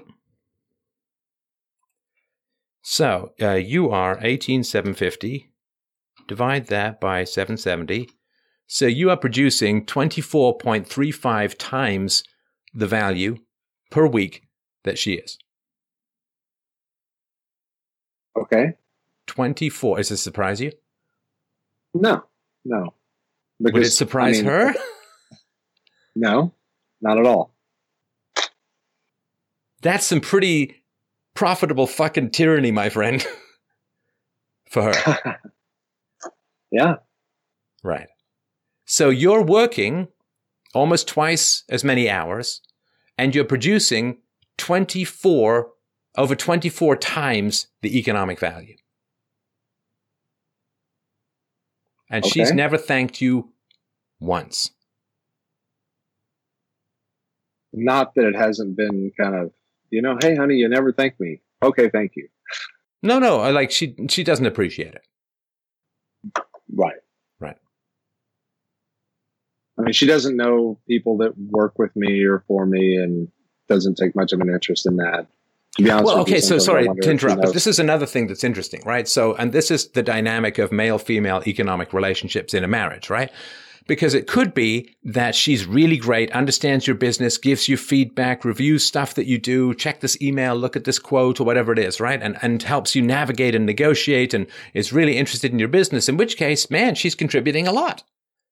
That's not right. directly profitable, but adds to your profit enormously, right? Right. Does she, but you're saying she's not that interested in your business? Not at all. Right. Does she have any plans to grow up before she's dead? You know, we we argue about it um, at least weekly, if not daily, and uh, about you know lack of accountability. You know, you mean if I her? bring something up, yeah, and if if I bring something up, she gets defensive and upset, and then I'll kind of point it out. Hey, you're not being accountable here. You're just being defensive, and then the and can you give me an example of that? It's piddly nothing, but it happened today that, you know, I, I have some drink containers that I use. I mix up a drink every day and I, I, uh, I, I, try to rinse them out and, and let them dry out so that I can uh, use it the next day. And, and uh, she wasn't rinsing them out. She was just kind of leaving the residue in the thing and turning it over. And uh, Wait, wait. And I- Sorry, you've got these drink containers, right, and she would what? Rinse them and not wash them? she wouldn't even rinse them. She would just pour out the excess and turn it over and let it dry out. And and uh, And, I, what's and in I there? kind of. It's just uh, uh, water and some some mix in, in the drink, and and uh, so it's. I'm sure there's some. It's not sugar, but you know something like that. Um, and uh, um, and she just turned it over, and it you know it, it left a stain on the, the little towel that it was on. And I was like, "Hey, did you rinse this out?" And like, no, and I and and started to get defensive about it, and, and I was like, "Hey, you know this this is not okay." And and then it was just this big argument for like half an hour. So let me tell you, man, I'm not gay. But if I were and you and I were married and you were bringing home almost $19,000 a week while I was contributing a grand total of $770, I'd rinse your fucking container. I'd, I'd wash it. Like you wouldn't have to Right. think about it at all. Right. Right. I understand. I, I know what you're saying. I got it. But Okay. Oh, man. Why did you marry her? um, you know, we dated through college a little bit, and then uh, we broke up for a while. Her mom passed away, and then probably six months after her mom passed away, she came back. And to be honest with you, she wasn't really like this before. I mean, she was somewhat productive. She had a, a, job. It wasn't. She, she kept her apartment clean always. It, I mean, it never really was a big issue. I mean, she was never a great cook. She just didn't have that much interest in it. So that wasn't, you know, like the end of the world or anything. No, but she doesn't really have much of a choice to get interested in it. Like if you're cooking for people, Right. Right. I learn how to fucking cook. Right? right. I mean, my wife, I mean, she's not she's not a clean freak, but man, she's tidy. And she's a good cleaner. And so when I started doing the bathrooms, she's like, "Here's how you do it." And I'm like, "Okay. Show me how you do it, and I'll do it because you're better at this than I am." Because she grew up, you know, old old school family and and uh, you know, I grew up in this all this crazy chaos and all that. So I'm like, "Yeah, you tell me how to do it, man." I- I'm I'm happy to do it. You know, I if if we've got to snap fold the bed sheets, okay, we'll snap fold the bed sheets. You know, like if, if shit needs to be ironed, let's iron it. You know, like, and so uh, I'm not going to sit there and say, well, this is just the way I do it. And it's like that's crap, right? I mean, she knows better and and so on, then that's what what should happen. And it isn't even so much this is just the way that I do it. It's just, oh, I messed up again. You know, that, that it's more that, you know. Right. Right. And if you, of course, say it's been 23 years, do you feel like pulling out a cookbook from time to time? I'm just going to be inviting a fight. Right. Right. What are you teaching your kids with this?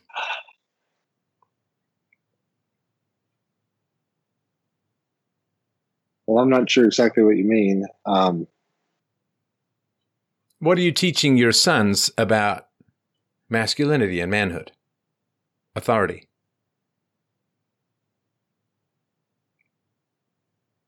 well, when it comes to,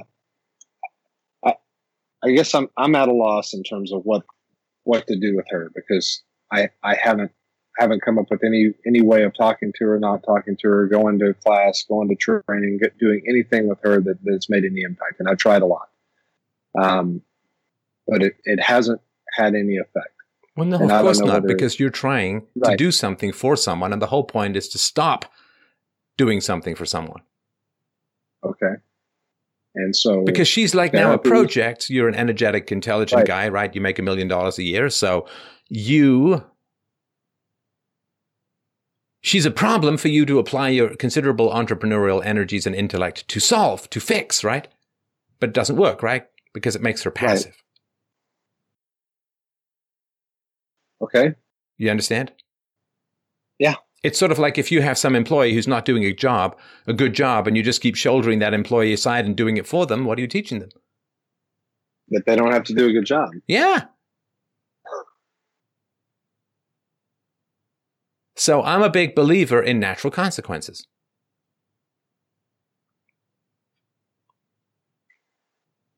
I I am too. That's that's how I At live work my you life. are. every er- at, at work and even with my kids. I am, But I- not with your wife. But well, I, don't, I guess it's just been complicated. You know, we had two kids that were very sick, and you know, things just it was like we were barely holding on for a while, and then I don't know. Maybe she's just never recovered from it. I don't know. From from the kids being sick? Yeah. I mean, one of our kids was in a coma for three months after a brain hemorrhage, and the other was born with difficulties, and it was just it was a really challenging time. And did you then stop being good at your job because of that? Now, to be honest with you, Stefan, I I worked for another four or five years, and then I just said, you know what, I'm going to retire for a little while, and and uh, you know it didn't it didn't do as well without me, so I went back to work, you know, after about four or five years. Right. I don't see any direct causal line, my friend, between having an ill child and being a bad cook for 23 years. I agree. I mean, I appreciate that you're bringing it up, and I, you know, massive sympathies to you both. But it's still not causal. Like you could say, wow, my child almost died, or my child was really sick for a long time. I'm going to make sure that child has wonderful meals for the rest of the time that he's at home. Right. Right. Like there's nothing causal in that kind of disaster that results in this kind of behavior. I'm, I, I don't think that I'm saying that it causes the behavior. I guess what I'm saying is is that I have some sympathy for for the challenge that she went through that during that period of time. I mean, I know it was tough for me, and and it had to be tough for her. Well, I'm sure. She, does she have the sim, the same sympathy for you? No, I don't think so. Why- Not in that way. Why not? I think it was she was wrapped up in her own pain with it all.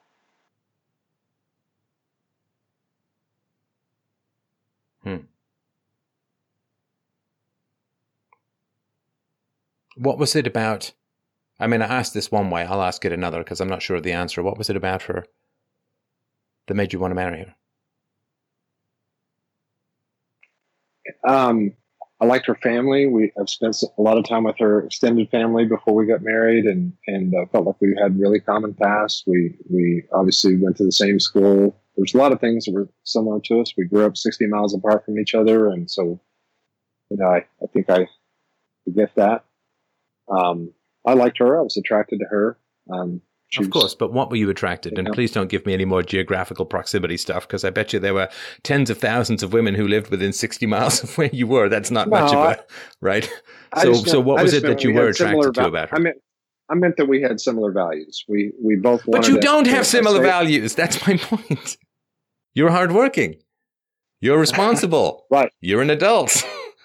so, what was it Okay. in particular that you found very attractive about her?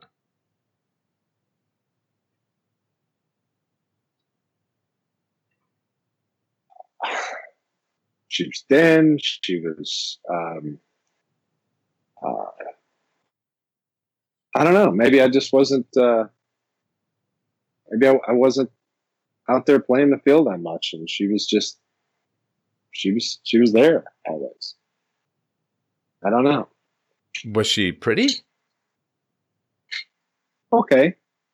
I wouldn't. She wasn't a ten. She was a seven and a half, seven, eight, something like that. And did your family at all have any concern about uh, you marrying her? They love her. They, to this day, they love her. And do you have you talked with them about any of your frustrations? Um, you know, I'm not, I'm not really that close with my dad, and my mom is. That's its own story in itself. So no, I guess not. Because I know when people call in here, it's usually because either they think I have wonderful things to say, or B, they just don't have anyone to talk to. I hate to put it that way, right? And maybe it's a combo. But I'm like the last port of call, right? In that Right. if you were getting good advice and sympathy and empathy and so on, it may not be that you wouldn't call, but you'd be less likely to call, right? Right. Right. Right. So, I mean, uh, we've been to, we've been to a lot of therapy. I mean, few months ago in therapy, she said, you know, she's always kind of locked me on the outside of our family and kind of described it as she was in the castle with the kids and I'm on the outside, never let in, that type of thing. what? I don't quite understand that. What do you mean? Just that she she kind of kept me at arm's length, kind of. Uh, uh, I- I guess in a way it kind of goes back to that ogre thing. You know, he's he's dangerous, so we gotta we gotta keep him out there instead of in here. See, that's the kind And of she- insight that makes me have gen- huge contempt for therapy. The fuck Yeah. does that even mean? How does that help? What is like? What does that move forward? How does that make anything better? I mean, like, I'm sorry. I mean, I, I- know that's just I a little time slice, a little photo I of think- therapy, but it's just like, yeah, yeah, yeah. I couldn't agree with you more about therapy. It's a joke. It's an absolute joke. I have not had any good luck with it. Yeah, yeah, yeah. Yeah, it's all about these insights and revelations and so on. None of this practical shit of like, hey man, I'm contributing 23 times more value than you are. And let's find a way to equalize that. And it doesn't mean you have to go out and get a job making a million bucks a year, but at least rinse my fucking containers. Right. Yeah. At least, at And- least and- take and- a, take some of the million trip on it. dollars that I make and spend it on a fucking cooking class. Right. Yeah.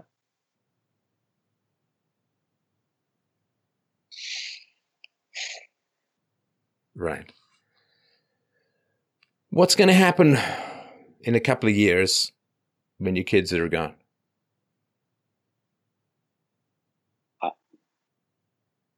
I don't think it's going to get worse. I, I have some hope that it would get better because I think she does spend way too much energy on the kids, although she can probably do that when with them gone just as well as in there. Um, it's been kind of a, a source of contention between us lately is that she, she just does way too much for them, that they, they need to learn how to be adults.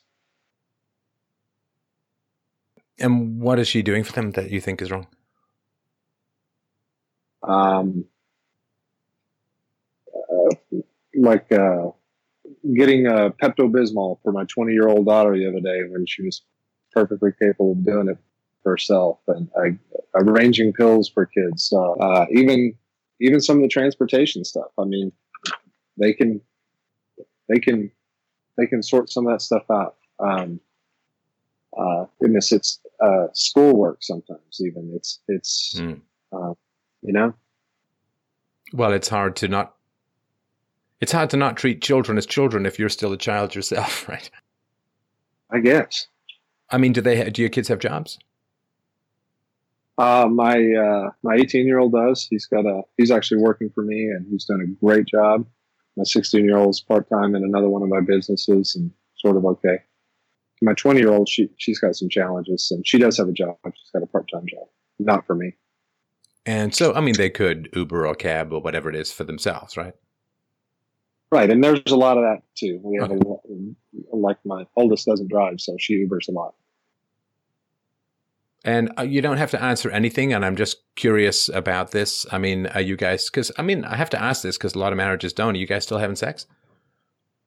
Yeah, yeah, we are, and uh, I think that that's probably the only thing that kind of therapy and those types of things have helped with lately is that she's been more available now than she was earlier in our marriage. It was a real problem early in the marriage, which I think really kind of led to the affair. Ah, you were kind of cut off. Yeah, I don't. I wouldn't say completely cut off, but it was just not nearly what I would have thought a new marriage would be. You know, she was content with you know a couple three times a month, and I'm thinking, hey, we're newlyweds. What's what's going on here? Wait, I thought didn't you have the affair like nine years ago? No, nine years into the marriage, so it would have been 15 years ago. Oh, sorry. Okay, so but that's not a new marriage. Right, but it didn't it didn't improve during any of that period of time. Oh, you mean so after you got married, you're lucky to get it once a week, right? Right. Does she know men at all? I mean, does she have any idea how men function and what we get Well, out of it not- for? I'm sorry. Yeah. Like, I mean, I, does I she does she not understand? I mean, particularly, I mean, you've got to be a pretty aggressive. I don't mean that in a negative way, but you know, running businesses, you're a boss, you're a high testosterone alpha kind of guy making a million bucks a year. Eh, you got some needs, right? Yeah. But yeah. Exactly. And I think, you know, honestly, it's it's it's not even so much the the sex as much as it's the admiration, right? I actually told her that recently that I I never have thought that she has admired me since we got married, not once. Wow. Wow. So she withholds admiration as a form of leveling up. She, I she wants to feel it. equal, Yeah. but rather than up her game, she refuses That's to right. admire your contributions. Bullseye. Yeah, yeah. Yeah, that's not good.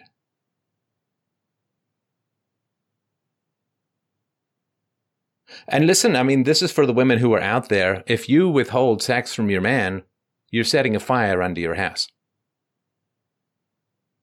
It's just a reality. It's just a reality. And I don't know how to explain this to women. But it is a fundamental betrayal of the marriage vows to not have much, if any, sex. To me, it is an affair with celibacy that leads to an affair with another woman. I mean, would she consider your contribution financially to be foundational to the marriage? No. I think No. she would if it wasn't happening. like I if you said if you said, okay, listen, man, it's been a it's been a good long run with me paying all the bills, but we're going 50-50 from here. You know, kids are getting older and uh you know, you you got to start kicking in, you know? So you got to get yourself 9,000 bucks a week.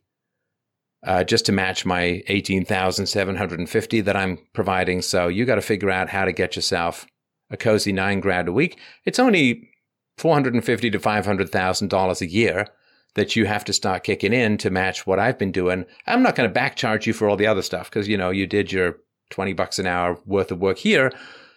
And if you were to say you've got to start kicking, like for us to maintain our lifestyle, I'm going to cut down by half, and you've got to kick in the remainder. So you got to get 450 to 500 bones, uh, 500,000 a year going. What would she say?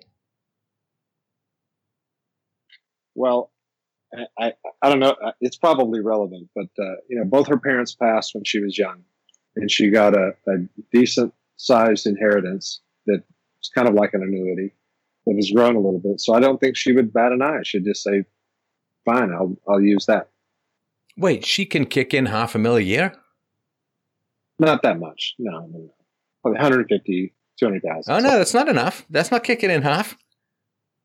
so now she only has to do three hundred thousand a year. Right. Right. So she's got to go and start kicking in three hundred thousand a year, right? And what would she say? Uh, she she wouldn't. Uh, and and no, I guess if it was even, I mean, she'd have to kick in eight hundred thousand a year because no, no. Let's just say that's up, you right? you you just said you got to pay half. The, I'm going to cut back. You pay half. I'm not saying Oh, she got to do the oh, I mill. see, I see. Ju- I'm trying to be as nice as possible Yeah, in this, so nobody can accuse me of tilting the the the field, right? Right. I so hear so if no but if you, th- th- this is an important thing and I I'm saying this to you because women don't seem to understand this. Uh, some women do but but a lot of women don't. Which is that if you go to your wife and say you got to start kicking in $300,000 a year to this relationship and she'd be like no. No. You've been paying and that's what I expect and that's got to continue right now, when a woman gets married and has less sex with you, it's the same fucking deal. If you're having a lot of sex before you get married, and then you get married, and she cuts it way back, that's like you cutting way back on your spending. She'd be like, I don't accept that. This is what I'm used to. And so if a woman then cuts back on sex after marriage, you can say, I don't accept that. That's not what I'm used to.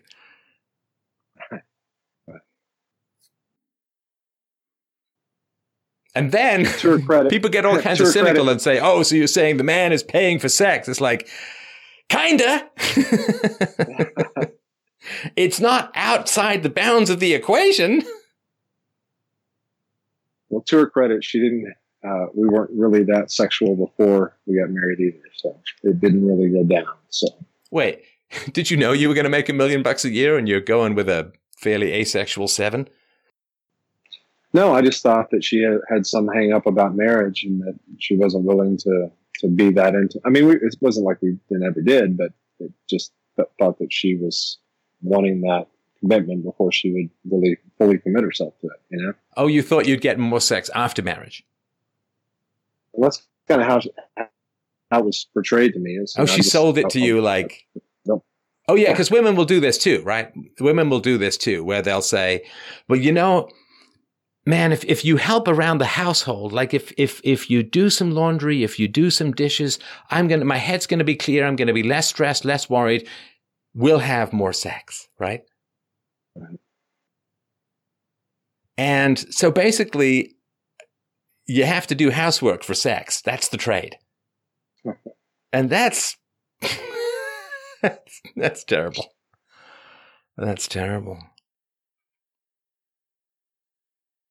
And so um, I assume it's better now than a couple times a month.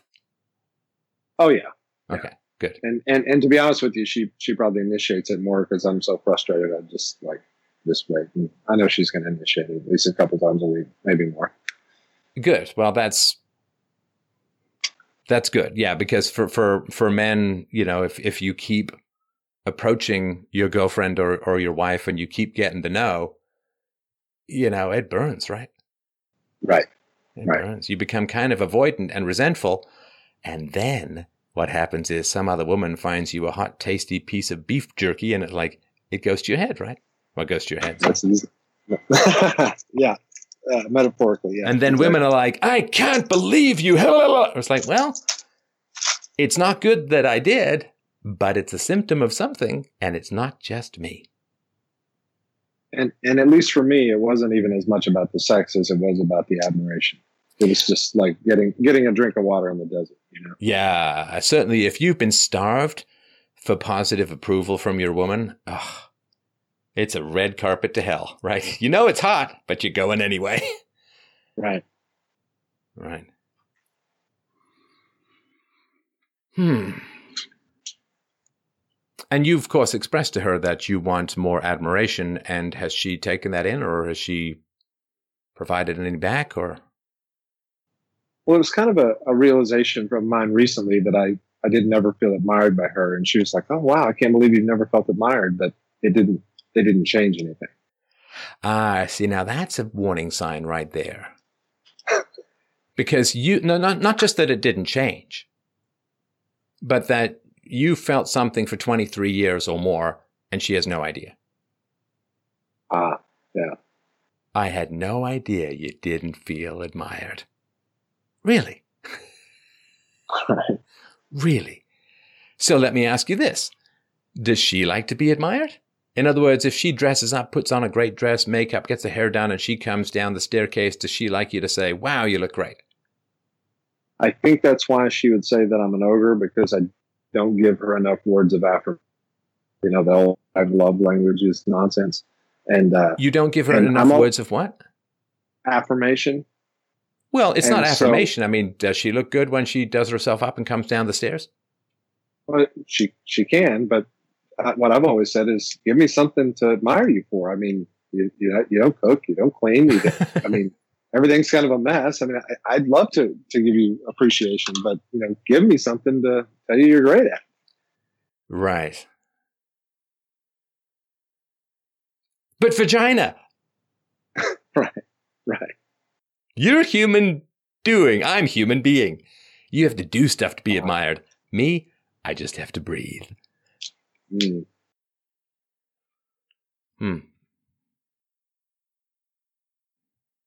And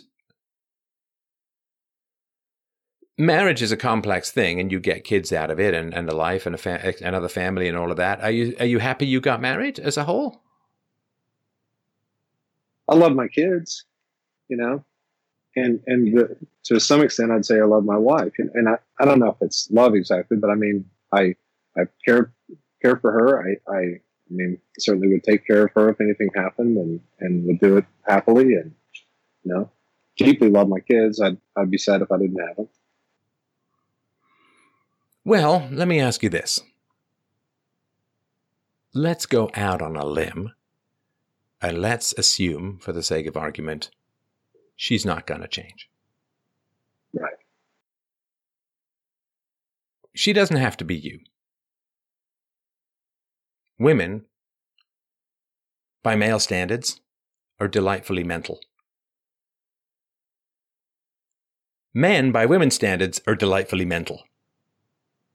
We complement each other if we accept what the French say. Well, now the French say Allahu Akbar, but when the French used to say things like Vive la différence, right? Celebrate the uh-huh. difference between men and women. So she's a pretty good mom, right? Okay. Okay. I mean, she she she does the stuff that needs to get done. I wouldn't say that she's she's setting them up for success in adulthood well, but she was great when they were young. Yeah, but that's your yeah. job to set. I mean, moms don't get kids ready for adulthood. That's the dad's job. Yeah. Moms keep them alive when they're knee high to a grasshopper, and then dads get them ready for adulthood. Well, that's why. That. That's why. I mean, that's like that. That's going to be your gig. Sorry, man. That you know that, right? right? Well, I've got it, and and I'm doing it. Good. I good. wish I had more support in that area. So. Yeah. Listen, I mean, when your kid's in a coma, I mean, so again, so sorry, and your kids are sick. You know, I'm sure she was pretty good with that stuff, right? Yeah. I mean, yeah, she was she was pregnant during some of that, so I was the one at the hospital. But yeah, and she's yeah, she you know, moms are better with little kids than dads are better with older kids. That's the yin and the yang that we need, and, and that's a wonderful and delightful thing. So expecting her to be great at preparing the kids for adulthood is unrealistic, I think. Okay. Okay. And so if she's not going to change, because listen, a, lo- a lot of times unhappiness in a relationship is simply not accepting that the other person's not going to change. Because then you're just kind of restless and it's like, ah, well, I want this to change. I want her to be different. It's like, dude, she's not going to learn how to cook. It's not going to happen. Right. Right. She's not going to be a great homemaker. And she's not going to be great at preparing your kids for adulthood, right? Right. Now, if in your marriage, look, and I'm this, I know this is one sided. I'm sure she has her complaints, and I, I get all of that. But you know, I, she's not here, so we'll just have to talk with all of this, right? But what if you said, "I don't need her to change at all"? I'm okay with her not changing a thing. Because she's not going to change. Now, if some of your discontent is, I wanted to do this, I wanted to do that, I wanted to appreciate me, I wanted to contribute more, I wanted to be a better cook, I wanted to help prepare the kids more for adult, I want this, I want that, right? That creates a lot of frustration and annoyance that if you just accept your partner, is not there. To be discontented with your partner can be its own self feeding problem.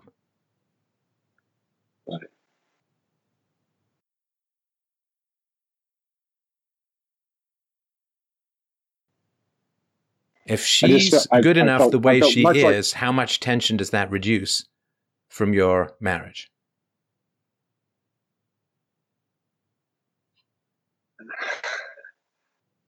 I just don't know if I can do it or not. Maybe I can. I, I guess if she's good enough the way she is, would it reduce? And I just kind of laughed off the the nonsense that goes on. Then it probably would be a lot better.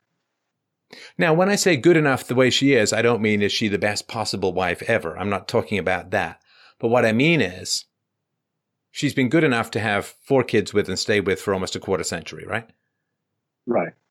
So, what if you take the pressure and expectation of change off the relationship? I'm not saying, you know, that that means lower all standards and don't care about anything. I'm just try it as an experiment where you say, what if I just don't need her to change at all? Or, or a better way to put it is, what if I accept that she's not going to change? Then I'm not chafing at constantly wanting something to be different. Because that's kind of torture, right? Yes, yes, it is. I'm sure I you've had employees like this, right? The, the employees who are like, Right. man, it'd be great if they just understood this about the business, and they never do. Right. Be great if this person was then- good at handling difficult clients, but they never are. But then you, but you just got to find a place for them that they can be good at, and that's that. You know. Yeah. But how do you do that with your wife? Well, what you do is you try to find out what the marriage is like without you being dissatisfied. And there's, see, there's dissatisfaction that comes out of things you can change. And, and that dissatisfaction is a motive for changing things, right? So in your business, if something's not working right, you're the boss, you can change it, right? And that's the foundation, I assume, of the success that you've had in business, which is considerable, right? Sure. But your wife is not your business. You have no fundamental control or authority in that relationship relative to what you have at work, right? That's correct. And so what if what what's the relationship like if you don't at all expect her to change? You accept who she is.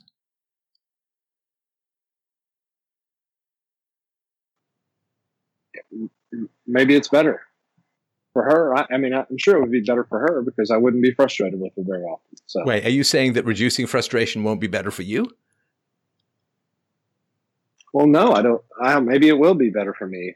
Um, I'm just, I just, I, I mean, I can't believe some of the stuff that happens sometimes. I mean, the, What do you mean you can't believe? You've been married for 23 Well- years. What do you mean you can't believe it? Is it new? Is it unexpected? Is it unforeseen? Has it never happened before?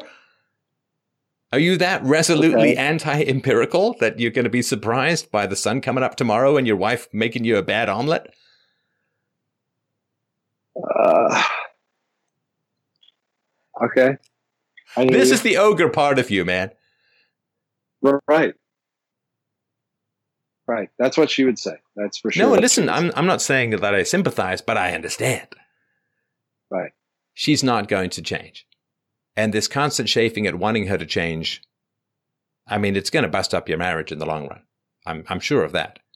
And I, you know, you're not abusive to each other. You're having sex. You love your kids. She's a pretty good mom. You know what I mean? Like it's, it's not like you're, Right. it's not like you're in hell here. It's better than limbo. It's better than hell. It's not heaven, but it's not terrible. And if you're going to stay, stay without expectation of change because the change isn't going to happen.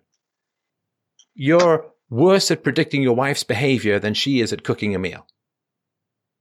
The incompetence Right. here is in your fantasy of change rather than her reality of stasis. Got it. You're like, to take an extreme example, you're, you're trying to close a deal with somebody who's already in a coffin. No, one more PowerPoint, man. Let me just explain the value proposition one more time. It's like, he's dead, Jim. He's dead. or like the surgeon who, you uh. know, that, that cheesy, like the surgeon is like, I'm call time of death. I'm calling it. No, like clear, like he's gone, you know, like, and I, I'm not trying to say your marriage is dead, but what I'm saying is that I need you to kill, or I think you'll be happier if you kill your expectation of change when none is forthcoming. Has your expectation and requirement, or if not demand for change, has it ever produced the change that you want in your marriage? Not not materially. No. So 23 years, what you're doing has not gotten you what you wanted. What do you think's going to happen at 23.1 years? Right. She's dug in, man. Right. If- and Right. listen, there may be change, but it sure as hell isn't going to come from anything you've done in the past. It can't be anything, like if there is change, it can't be anything to do with anything you've done in the past. Okay. It has to be something completely different. Because, you know, the old thing, if you keep doing the same thing, expecting different results, you're crazy, right? Right. You would be amazed at how many people will change when you remove the requirement for them to change. Because right it's now, certainly true for the- me. yeah, right now the pressure for change is coming from outside herself and she's annoyed at it. Therefore, she's digging in and won't change. Whereas if you, you want to give her ownership of her own personality, her own choices, her own life, which means you've got to stop being an external pressure for change because then she's not reacting to life. She's not reacting to her kids making faces at her cooking. She's not reacting at anything negative that might be occurring in her life. She's only and forever reacting to you. And she won't change because you want her to change. And that would be to surrender to something she doesn't want to do. That would be to give in, to retreat, to fail. So the way that we give people independence is we stop applying pressure to them.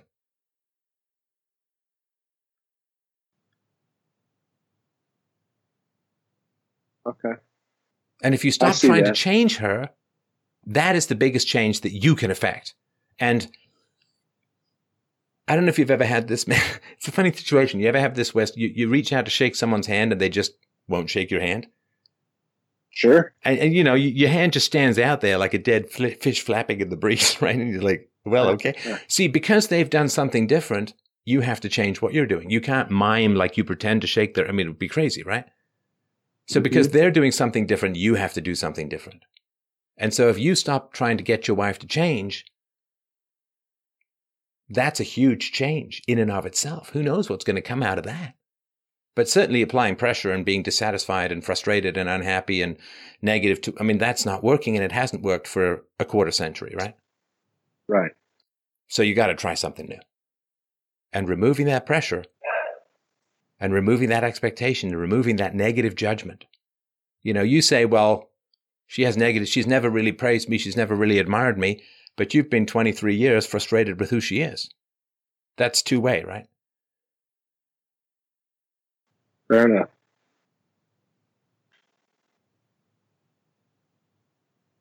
I mean, if someone I- came to I- you just- someone came to you in business and say, "I've been running the same ads for 23 years and I'm never getting any customers," what would you say? You just stop those ads. Change your ads, man. Yeah. Or whatever you do, Yeah. don't run any more ads. And if they say, well, it's been 23 years, my ads have generated no customers, but I'm pretty sure 23 years and three minutes is going to turn it all around. oh goodness. And I'm I'm thinking back to the beginning of the call, and, and you're waiting it all up, and that's that's been that I've been telling myself this whole time in our marriage, and so I, I'm I'm trying to figure out a way to set that all down. Right. I'll tell you this there is nothing that I would change about my wife. Now, does that mean I agree with everything she does? Not always. But there is nothing that I would change about my wife. Not one thing.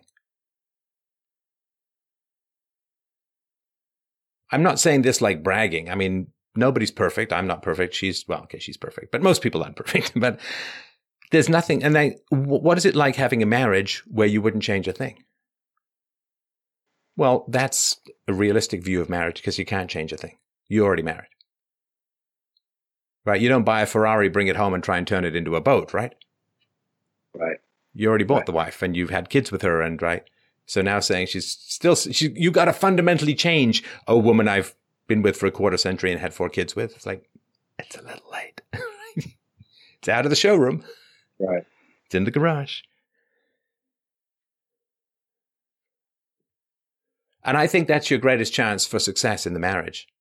I think, I think it will produce change because you're changing a fundamental variable that's been constant for 23 years and it's going to change something in the marriage, I think, for the better.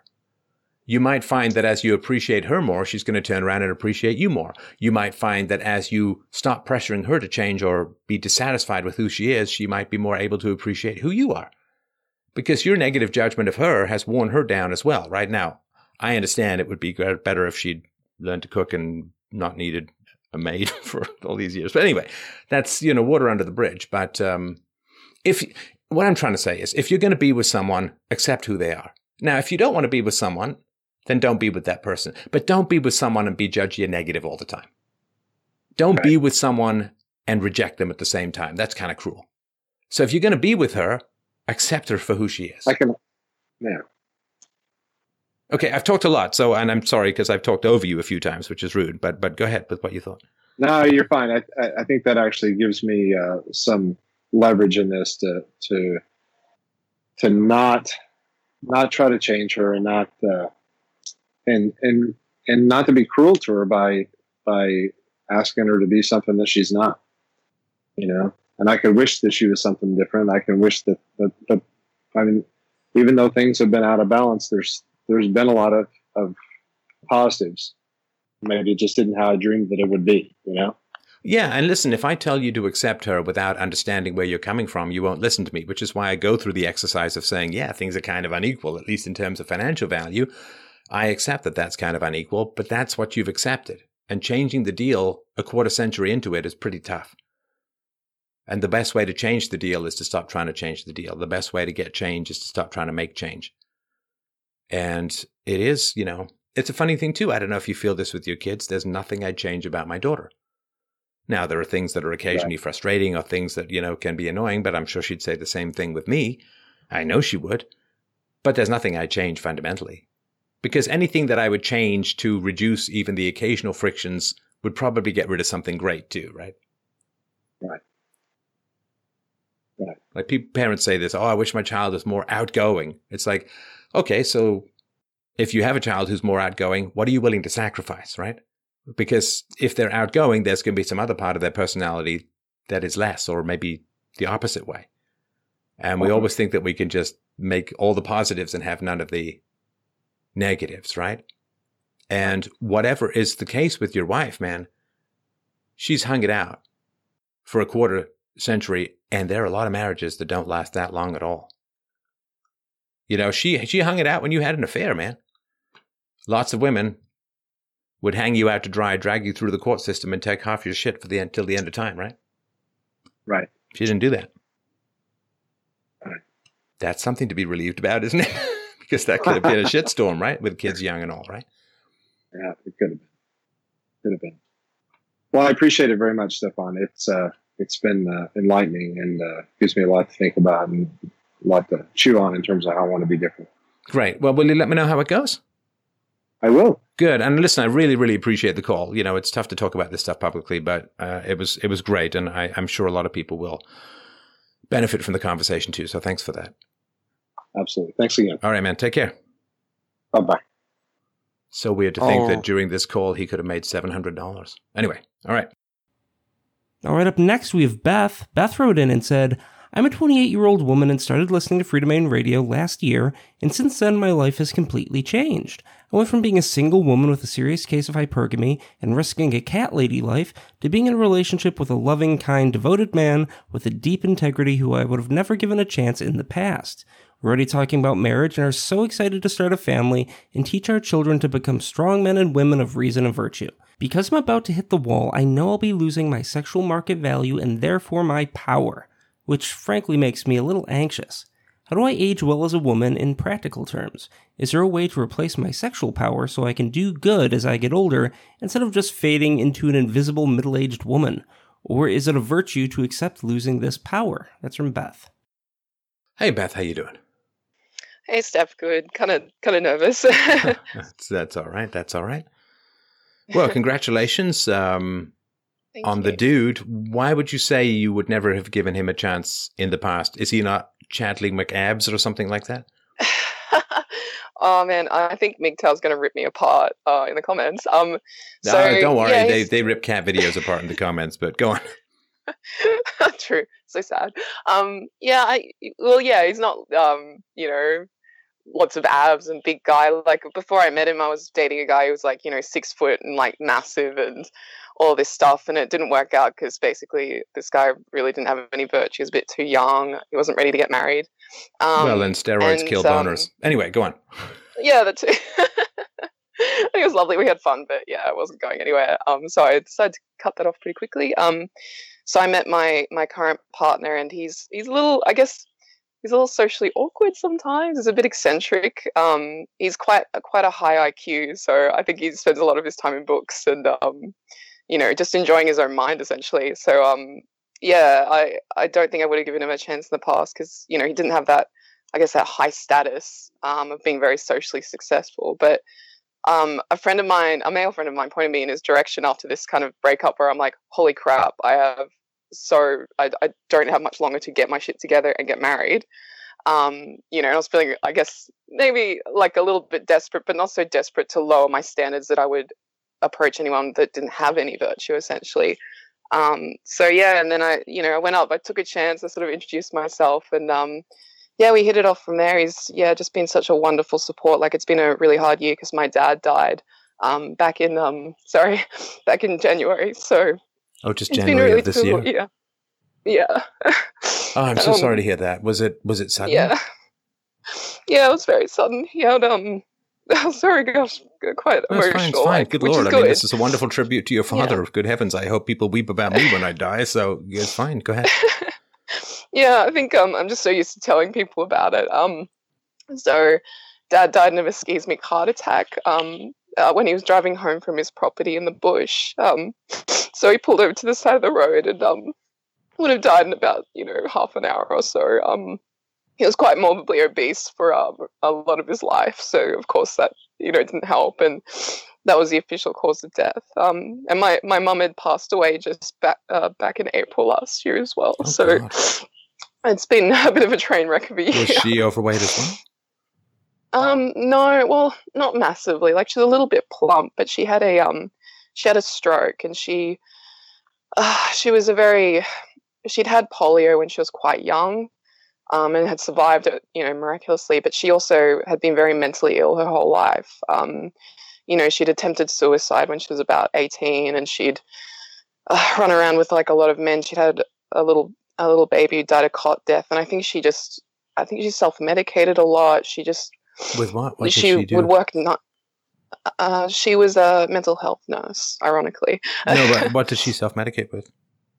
Oh, um, I think she took um a fair bit of Valium, um, and like it was always kind of a bit of a pillbox in her you know, in her drawer.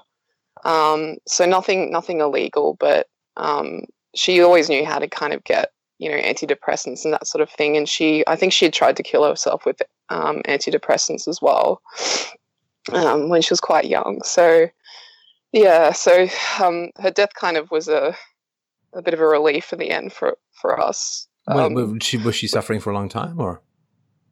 Yeah, she was. So she she had a narcissistic personality disorder.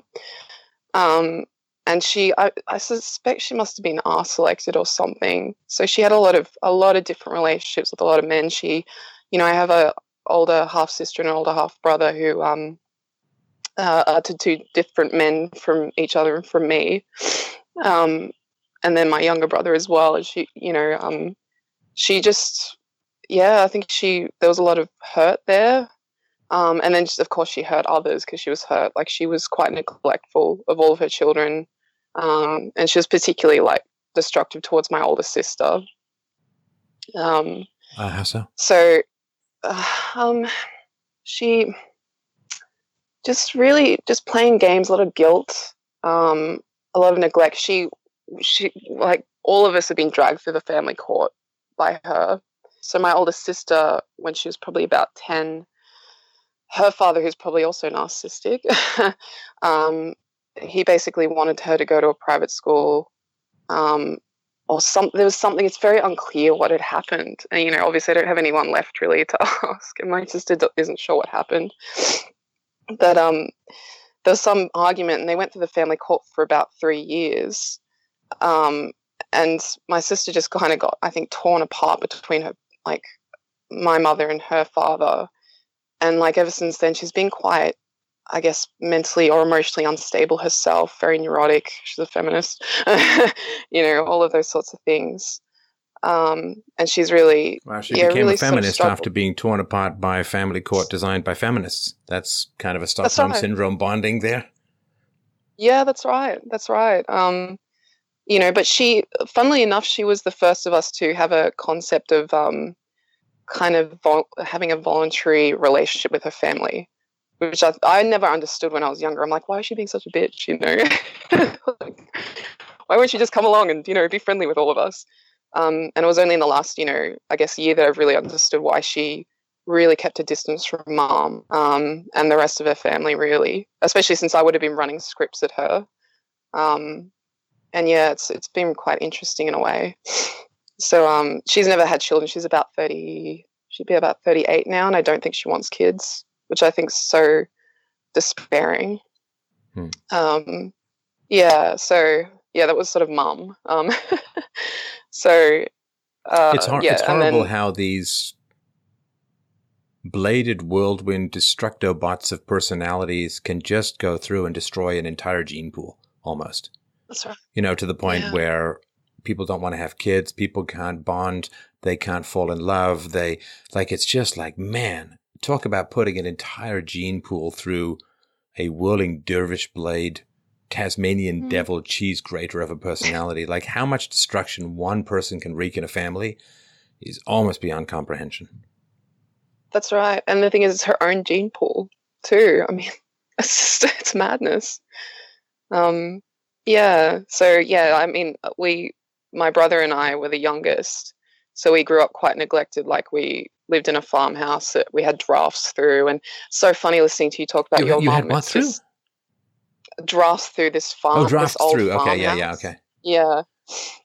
Um, you know, I hear you talk about your mum a lot, and I just, oh, it's so crazy stuff. Some of the stuff you talk about, I'm just like, that's mum as well. It's it's so similar, like this constant talking about her problems and not kind of interested in yours, sort of Oh, you don't even have to be there. Yeah, Yeah, my Yeah, mom my mom was in the bath once, but the door like a tiny bit open, right? My mom's in the bath. Yeah. Whining and droning about some damn guy at some dance that she was trying to get attention and, and all of the machinations and complexities of who glanced at what and what song came on and who did what. I just went out. yeah. I went out, went to the mall. This is back in the day where at the Appian Way, at the Don Mills Mall, you could get a slice of pizza for 75 cents and a pop for a quarter.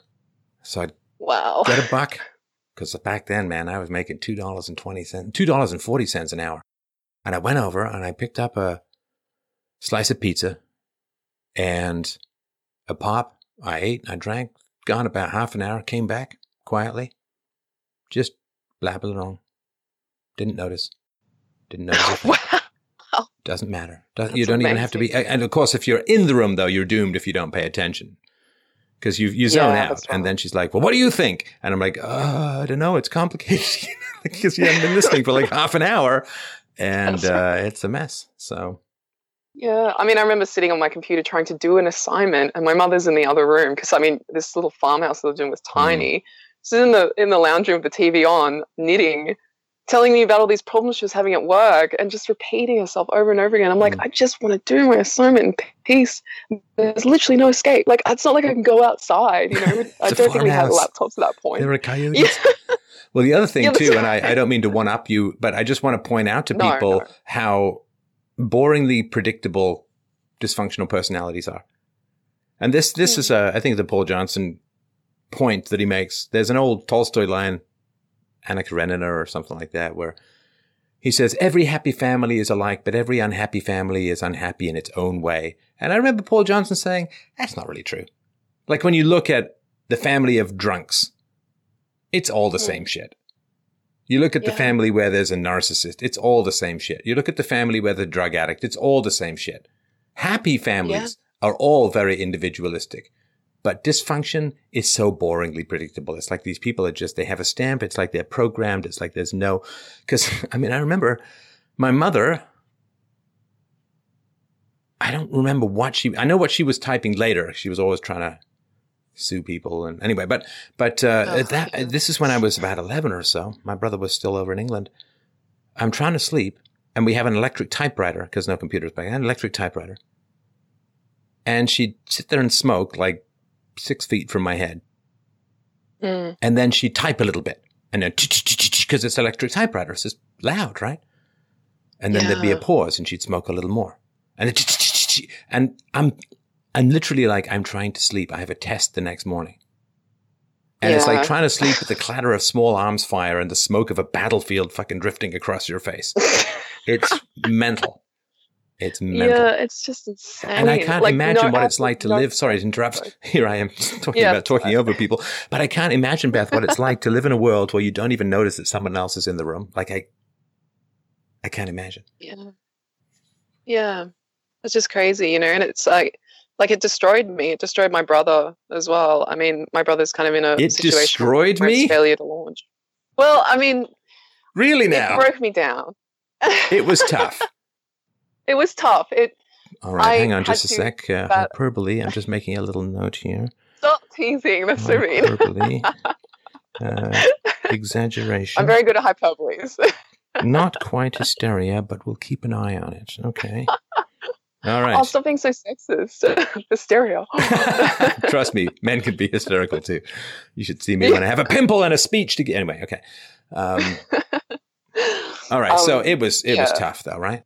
It was tough. That's right. It was tough, and uh, you know, I spent I've spent many years rebuilding myself. I um, I, you know, was quite manipulative. Sort of when I came out into the world, um, you know, very controlling. Like I wanted people to feel a certain way because that, that was kind of how mom had approached me. Um, I didn't understand the boundaries between other people's feelings and not like firstly having to feel those feelings and secondly having to manage them. Um, I've only sort of gotten that through my brain recently that I don't have to manage all other people's feeling, and it's incredibly freeing. Like it's amazing. Oh yeah, no, it's Um, interesting that you feel that way. You know, I mean, as opposed to the way that if you grow up in these dysfunctional households, it's like somebody just like Japanese sword style opened up their intestines and they're spilling out and well, that changes your day. Now you've got to help them put Yep. their intestines back in. You got to get some ice and you got to call an ambulance. You can't just go on Yep. with your day. And and the idea that people, you know, like, oh, I just stubbed my toe. Oh, I'm sorry you stubbed your toe, as opposed to my intestines are spilling all over the floor. Do something, right? I mean, it's mad. Yeah, that's right.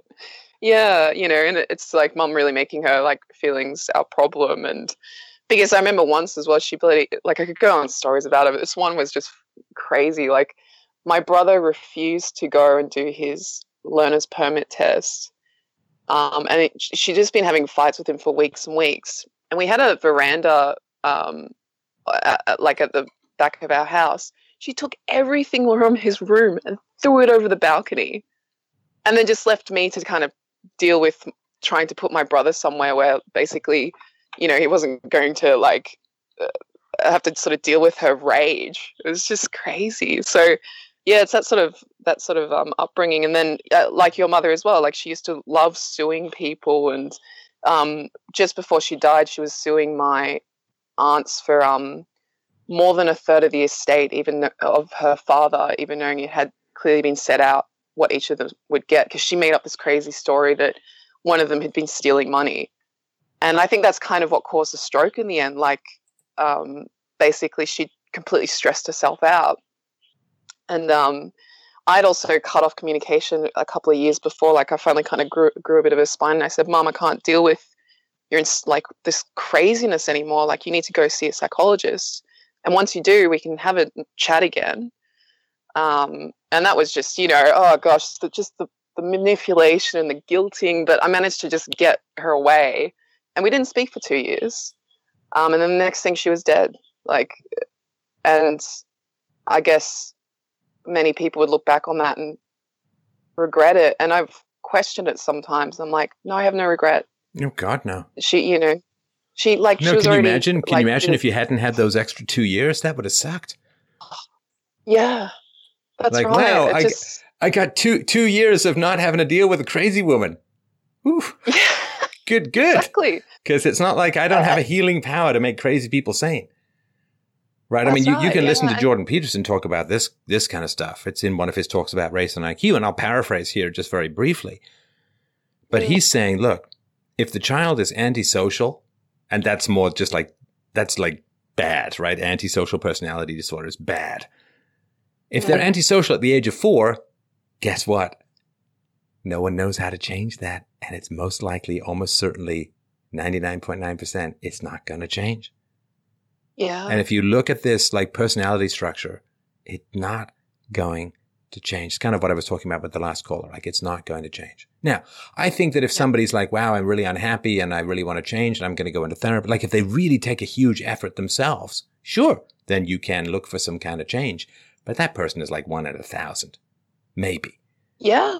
Maybe. And so, yeah, that's right. Yeah, he's saying, you know, like the more you study personality development, the more despairing you get about any kind of social change that that's centrally planned or anything like that. Because, you know, what can you do? So for these antisocial people, nothing changes. Nothing changes. Mm. And they just, you know, have these terrible and destructive lives. Now, maybe around the age of 27, things start to cool down a little bit. You know, like borderline personality disorders, they tend to mellow a little bit as they get older. They right. just kind of get exhausted. But uh, yeah. no, it, it doesn't. It doesn't change. And yeah. he says, you know, basically there's an argument to be made that you just keep people in prison until they're 27. But the problem with that is that they're, they're in, they're then with, with prison people, you know, so that's no good either. Yeah. So yeah, it's, it's a mess. That's correct. And, you know, I'm a, you know, I believe in free will. Like mum has, mum had the choice. Um, and obviously she loved her own chaos more than she loved me, sadly. But I don't know. People are going to reject you. let me make a tiny case for you that, that might help in terms of looking back on this. I, I can't know for sure, of mm. course, but but I think there's a strong case to be made for this. Maybe she didn't have any more free will by the time you met her. Okay. Right? Because free will is not something that you get forever. Like, I think of free will mm. like, can you run a five minute mile? Well, okay, so if you say, I want to run a five minute mile and you're young and you're not obese and blah, blah, blah, blah, blah, right? Then okay, you can train and you can run a five minute mile. But if hmm. you're 50 and you weigh 400 pounds, you're never going to run a five minute mile. Like by that time, that choice has been removed from you because your joints are worn hmm. down, you're obese, your heart is a big pile of lard. I mean, it's just a mess, right? Yeah. But and can that, sorry, can go ahead. Physical Oh, sorry. I was, I was just going to say, can I know you're using a metaphor here, but I mean that's a physical metaphor. What about a like you know in your mind oh, essentially? Oh, it's like, even worse. Someone... It's even worse okay. for mental habits than it is for physical habits because at least with physical habits, you have well, you're 350 pounds. you can see that in the mirror, right? Yeah. You're ashamed yeah. of it. You feel bad about it. But for most people who have these kinds of dysfunctional personalities, they're perfectly right. And yeah. you're perfectly wrong. They're 100% right at all times. And so it's almost like the person who's 350 pounds is looking in the mirror and sees like Ryan Gosling's body. Yeah. And then you're saying to them, well, you know, you're unhealthy, you're way overweight. And they, you know, like, hey, I'm looking in the mirror, man, I'm fine. what are you talking about? You're crazy. So it's even yeah. worse because with the physical stuff, at least there's objective. You can go on the, the doctor's going to say you're fat, lose weight or something. The scale is going to give you a number. But the mental stuff can yeah. be so self-defined that reality is almost impossible to get a hold of.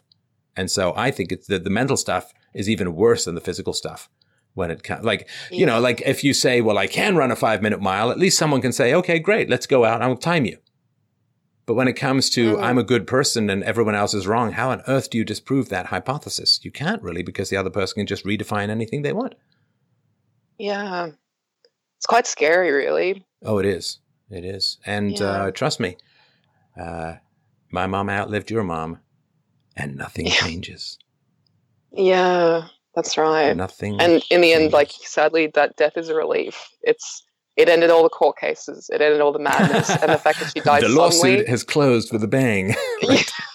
That's right. Now, why did your dad? Like why did your dad marry her?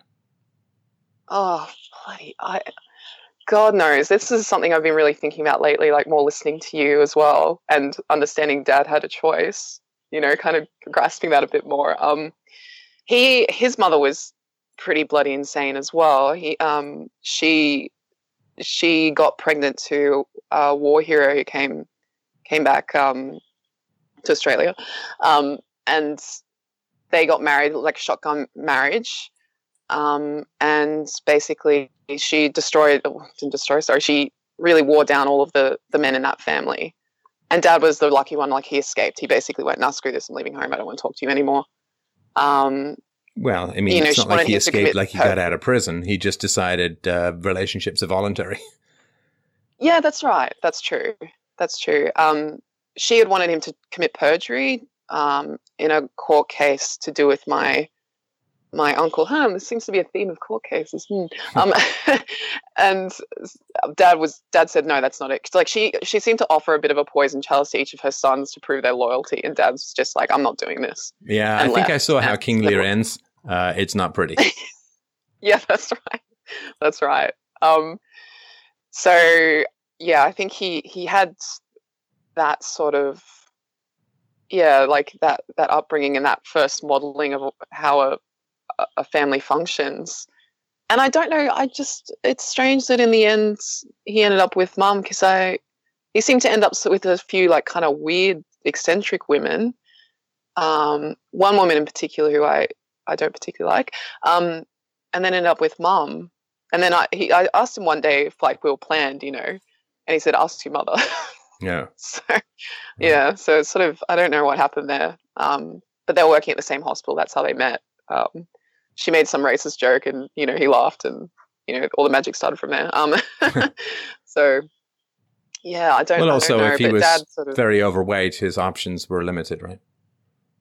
Yeah, well, he wasn't that overweight at that point. He was a little, like a little plump. You know, he was. I mean, Mum was forty um, when they met, um, so I guess maybe he was the kind of her option as well because Dad was a little bit eccentric as well. Um, but yeah, it was quite quite strange. And then Dad was. I mean, Dad really fought for us as well because Mum moved about seven hundred k's up the coast just to make sure that basically we're out of his reach. And he used to drive up every single holiday and just sit there at the gate with his car. like, you know, um, he fought to keep himself in our in his in our lives. Essentially, I, he re- read a lot of Warren Farrell's books um, and sort of realized how powerless he was as a man too. But It sort of reminds me of the. I don't know if you've seen um, Cassie Jaye's documentary, The Red Pill. yeah, Oh, it's it's an amazing, amazing piece of cinema, which just find some way to watch it, people. It's it's just wonderful. yeah, And uh, yeah, there's that guy in there, and I won't give it away, but um, it sort of reminds me of that story of your father. yeah. That well, I mean, watching that, it was just reminded me so much of Dad. I mean, Dad was involved in the men men's right movement here in Australia. Like he um he also saved one guy from suicide because this guy's wife just would not let him see his kids and was dragging him through the courts for like 10 years. And he was on a forum and the way he was speaking dad because he had he'd had 40 years of mental health experience by then was like holy crap this guy's about to commit suicide. And he called the police and they found him in his car pumping gas into it in his garage and they saved his life like and he he now has you know he now found a really wonderful woman and you know has been able to see his kids and everything and yeah just just insane what they do to these men it's awful Yeah. so awful All right, so let's get to your current dude. yeah Why do you want sexual market value if you're in a committed relationship that is going to last? You only need sexual market Um, value for your husband, the father of your children, right? That's true. Um, I guess it's like uh, I.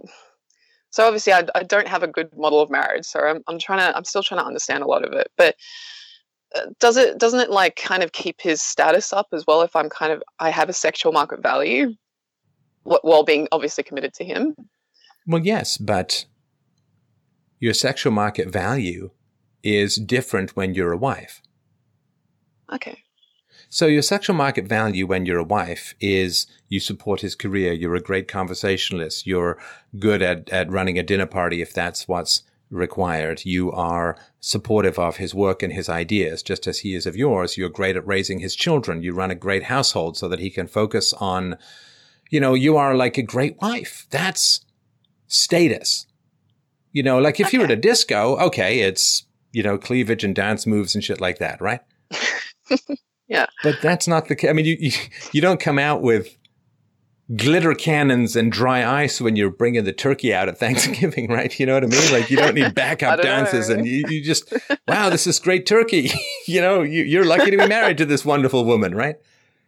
You know, Yeah, the great, the great, the great status for a wife, the, the great status for a husband is to have a wife who's competent, who's smart, who's attractive. And by attractive, I don't, I just mean, you know, don't, don't gain weight. Like why are American women getting so fat?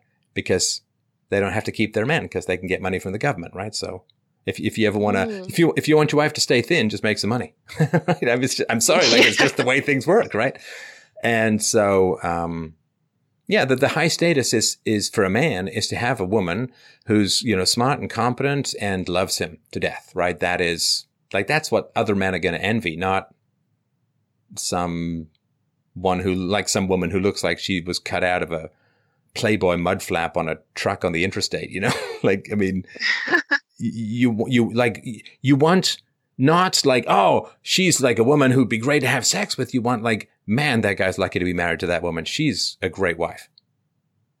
Okay. It's wifely market value. Sexual market value is before the ring. After the ring, it's wifely market value. Okay.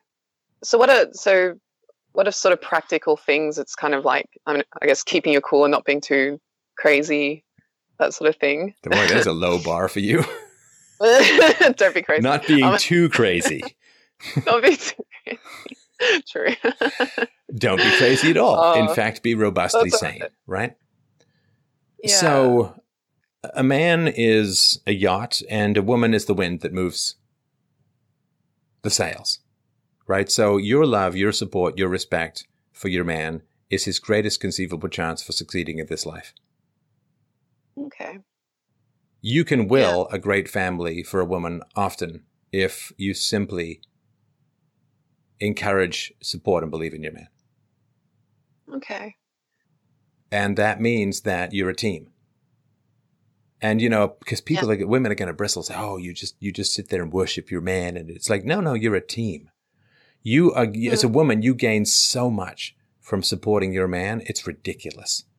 Because if your man has your support, he has a magic superpower that very few other men have.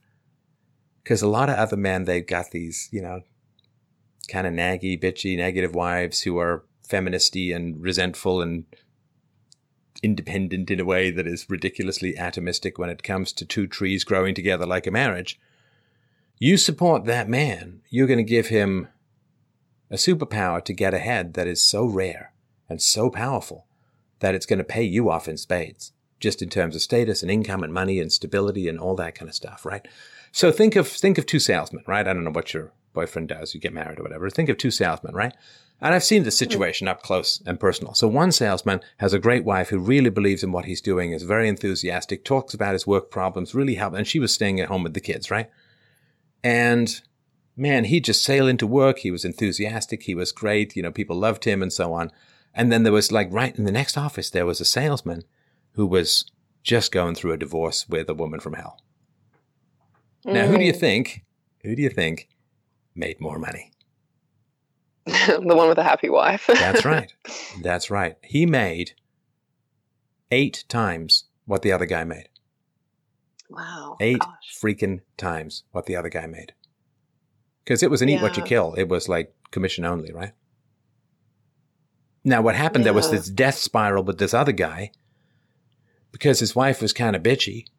And so he was kind of jumpy and nervous. And she would also like, she wanted the money, right? She liked the money. And, and, you know, hey, who, you like money? There's nothing wrong with that. How you get it, right? And so he'd be nervous about not hitting his targets, which means he'd he'd be too needy and he'd pressure the clients too much and they'd back off or you know whatever. He'd be jumpy and he's just his his the, the sensitive radar you need as a salesman was all over the map and it just wasn't working. Whereas the other guy was like yeah you know if i do well i do well. If i don't do well my wife still loves me so i can really focus on what's best for my clients. And i'm not trying to ser- i'm not trying to feed up my clients money to the giant smorg more of my wife's materialism right? Yeah. and so I was, I remember looking at this thinking like, what is this stupid woman doing who's bitchily disassembling her husband? I think that they would, Yeah. it was one of these like with trial separation, like just anxiety producing, horrible, you know, tough for the kids. And it's like, man, if you just got behind this guy, you guys would like, you're going to get way more money out of supporting this guy than you're ever going to get in a divorce. Yeah. That's right. And I just right. like, how stupid. I mean, not only is it wrong and, and hateful, even from an amoral, practical standpoint, how retarded. If you were enthusiastic and supported this guy, there's nothing he wouldn't do for you, and there's no amount of heights that he wouldn't reach financially, or at least he'd have his very best shot at that. And I, I just, mm. I I remember I'd walk past, you know, get my coffee, walk past these two guys, and you know, one guy was hunched over in the office, right? Because, you know, if you're a salesman, nobody wants to see the salesman in the office, right? I remember the boss coming down and saying, What are you guys doing here? Like, what are you doing here? Because, you know, there's one thing I know when you're here, which is you're not in front of clients. So Yeah. don't be here. Go to a coffee shop. Go get a donut. I don't care. Just don't be here. I'm like, I don't care where you go, but you can't stay here. And I just, yeah, one guy's hunched over just trying to make phone calls and he's got this huge pressure and tension and stress and he's got to make the money. And, you know, especially, man, I can't even imagine what, if that divorce went through, I don't know, right? If that divorce went through and this guy's now got to make money or he goes to freaking jail because he's not making his payments. Like, can you imagine? Gosh. And this other guy's like, man, he's just, you know, hey, you know, I calls his wife, love you, you know, um, great. I'll, I'll pick up the steaks. Let's have a barbecue. We'll have the neighbors over. How are the kids doing? You know, just a great life. And I remember looking at those two offices saying, I got to break up with my girlfriend. I was like, that was like, whoa. Oh man, I can see which way my train track's going. Um, so how do you how do you like so, like how do you disagree with your husband or like um i don't know try to not manipulate but try to encourage him in a different direction in a supportive way because um there's like a few things at the moment we're sort of discussing obviously because we're discussing marriage um we're kind of discussing where to live um and at the moment in australia like house prices are just ridiculous. Like you have to obviously be chinese to afford anything here. Hey, it's nothing Um, you can't solve without another couple of million people immigrating a year. Yeah, that's right. Yeah, yeah, it always helps, right? Um, especially one, to one city. That's always great. Um, so I, I, I want to leave the major city we're living in at the moment, um, to go to the country. Mm. Um, and that's where I'm from originally. And the house prices are much more reasonable. And our kind of discussion at the moment is he wants to be close to his parents because obviously I don't have any parents left. Um, but he wants to be close to his his mother so she can support me um, with the kids and stuff. And I mean, I'm not going to be working. Like we we've already agreed that that's the best way to raise our children. You're going to be working, you're just not going to be earning. Yeah, that's right. Sorry, I, I'm going to be bringing in value in another way. Yeah, yeah. Um. So, and you know, he wants to be able to support me in that, and he wants to make sure as well that I'm able to kind of, like, I, I you know, I love, I love um, painting and and art and stuff, and you know, I, I've been able to sell works and things like that. Not that it's a money thing; it's more of a he'd like to support me to keep me as a well-rounded person for the children to see. Um, but I just I don't like think how you talk about getting you live in- pregnant and being a well rounded person. But anyway, okay, go on. That's right. Can't wait. Um. anyway. Um. So how do I? I don't know. How do I disagree with them in a supportive way? I've been trying to run the numbers with them a little bit, and it's just it's pushed him a little bit out of the city, kind of. But and there's other things like he wants to invent something, and he's sort of told me about it, and I'm like, I'm not sure if that's going to work, but I don't want to break your heart. You know, essentially, it's just. I think this is a remnant remnant from like my upbringing and stuff. It's just being able to disagree with someone respectfully. Yeah, yeah, yeah. Um, No, and it's yeah. great. Listen, disagreements should be welcomed in a relationship because disagreements, if you do it right, they get you closer. They bring you closer. Yeah. Like you learn more about each other. Uh, If you agree, it's great, but you don't really learn that much about each other. You learn each other through, learn about each other through disagreements. Okay. So let's try a role play. Okay. So you be your uh, fiance, let's just say, right? You be the dude, right? Yeah. And I'm going to try and convince you. Now, the first thing is the first thing is that you don't want to convince him that you're right. You want to convince him what's best for you both, Okay. right? Because if if there's nothing in it for him, then it's simply an exercise in domination, right? Which is not going to work in the long run. You might get your way in the short run, but it won't work, right? so it right, has to be yeah. something that is best for both of you. And it may be a, a solution that no one's thought about yet, right? Okay. So it's it's about curiosity. Like, is there a way to solve this problem? Is it even a problem? Because it may be you- Yeah. when you go into negotiations, you have to be willing to give up every single one of your positions. Because Ah, otherwise, gosh, you're just okay. you're not moving, and you just the other person has to fight or comply, and that's no fun, right? So I'll Yeah. give you an example of how that looks. All right, so, um, so first of all, um, I give you lots of sex and a back rub to break down your defenses as a man. All right. Wait, no, who am I again? Oh yeah, I'm you. Okay, good, good. All right. Now that you're spent, all right. after marriage, though, after marriage, right? after marriage, yeah, that's Yeah. right. That's right. So, okay. So you need to imagine me in a maid's costume made out of spandex. Right. oh my gosh, no one needs to see that. I know. Anyway, yes. It's it's tough to concentrate for me too, trust me. All right. So I would say, okay, so I have this impulse to flee the city. Now, okay, there's high crime, immigration's only going to get worse. There's going to be ethnic tensions and problems. Taxes are going to go through the roof. Our kids are going to go to school with who knows people who speak 12 different languages and there are only eight kids or something like that. And, you know, we all understand that there's good reasons to it. And it's, it's sitting there in my mind like something we have to do. I don't know if it's something we have to do, but is there a chance we could just try and work through this and see if there's a solution that works or if I am just crazy and have a problem for no reason? yeah. All right. Okay. Your issue is, which I completely understand, you want to have your mom around. And wait, does he have both his parents? He does. Yeah. He does. Okay, so you want to they've your parents. 35 years. And are they retired? Um, his mother's a housewife and his dad's not yet re- retired. Is it anywhere close? I think next couple of years, yeah. Yeah. Okay. Okay. Hmm. Right. So, so your major is it is it right? I could just call it Bob, right? So is it right, Bob, that your major concern is having your parents around when we have kids? Yeah. Is there a big barrier to you if we move out of the city in terms of your career? No, I can work anywhere. Oh, okay. So there's that possibility. Now, there's there's to me a couple of different phases in life. So, let's say that we get married in a year or two, we have kids a year or so after that. So I don't need to be out in the country before we have kids. I don't even need to be out in the country after we have kids. But with regards to your parents, what I think would be interesting is have they ever expressed any desire to live outside the city? Mm, don't think so.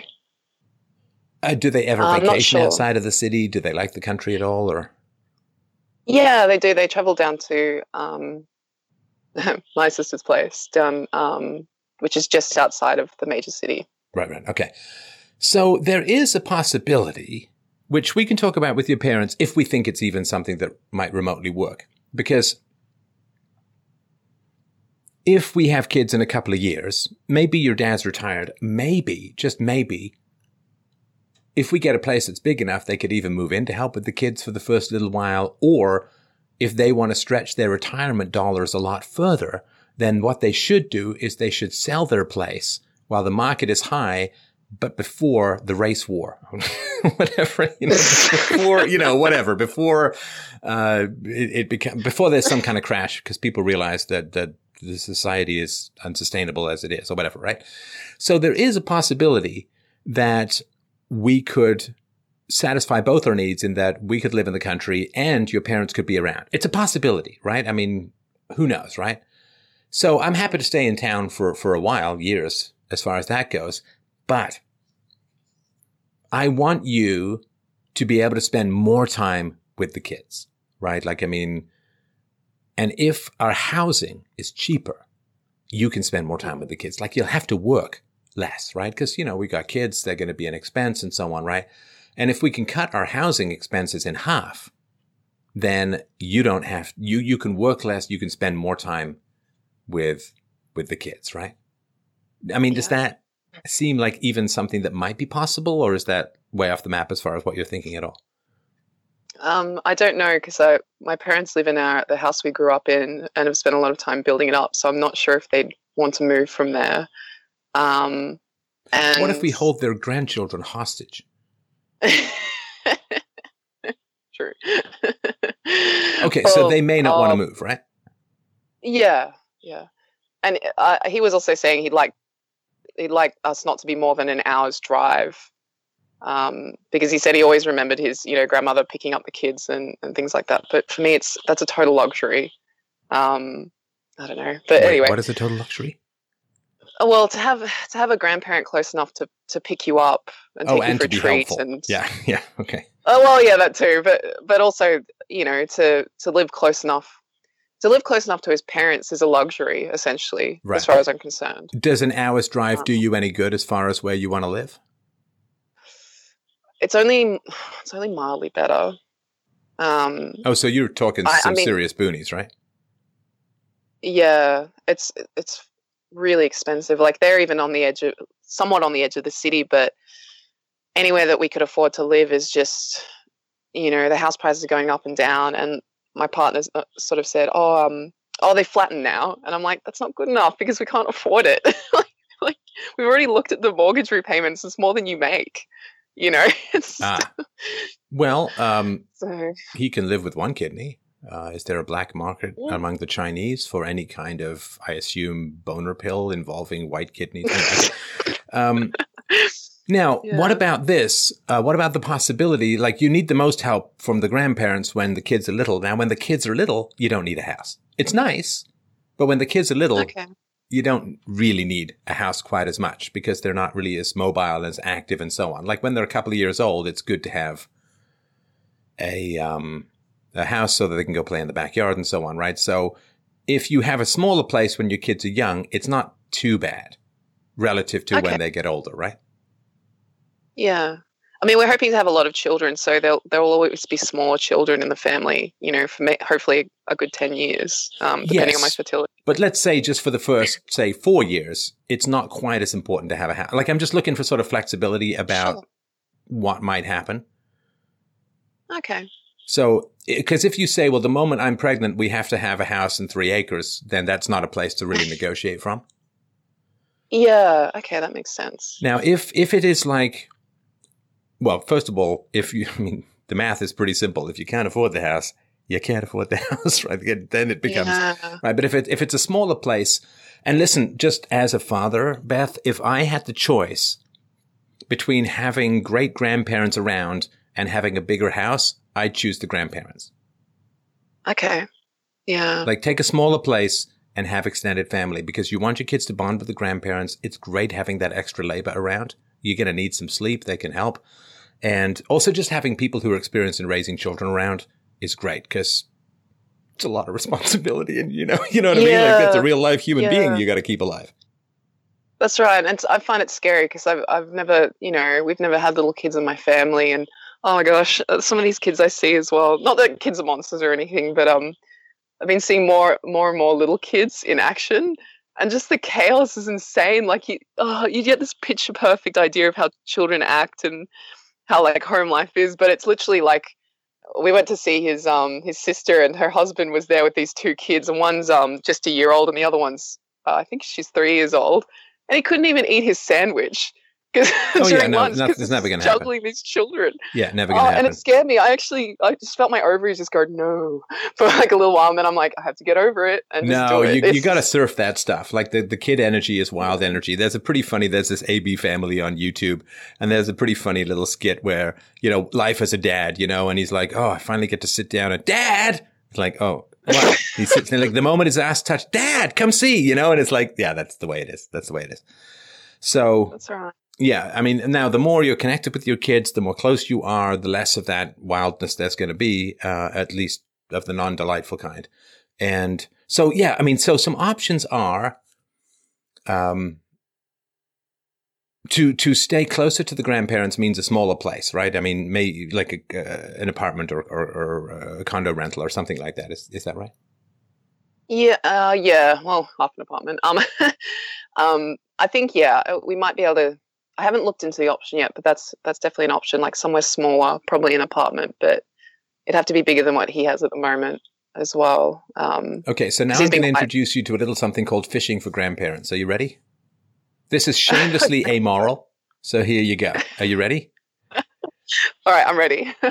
Grandmother, grandfather, look at these beautiful bambinos. Look at these babies. Aren't they wonderful? You want to hug them. You wish to hold them. Stare into their giant Disney eyeballs. You wish to bond with them. Now you are close. You are wound together like two trees growing into one, like tentacles in a Gordian knot. You are bound. You are together. And now watch, grandmother and grandfather, watch as I slowly back them away into the country. Do you feel like coming along now that you're very closely bonded with them?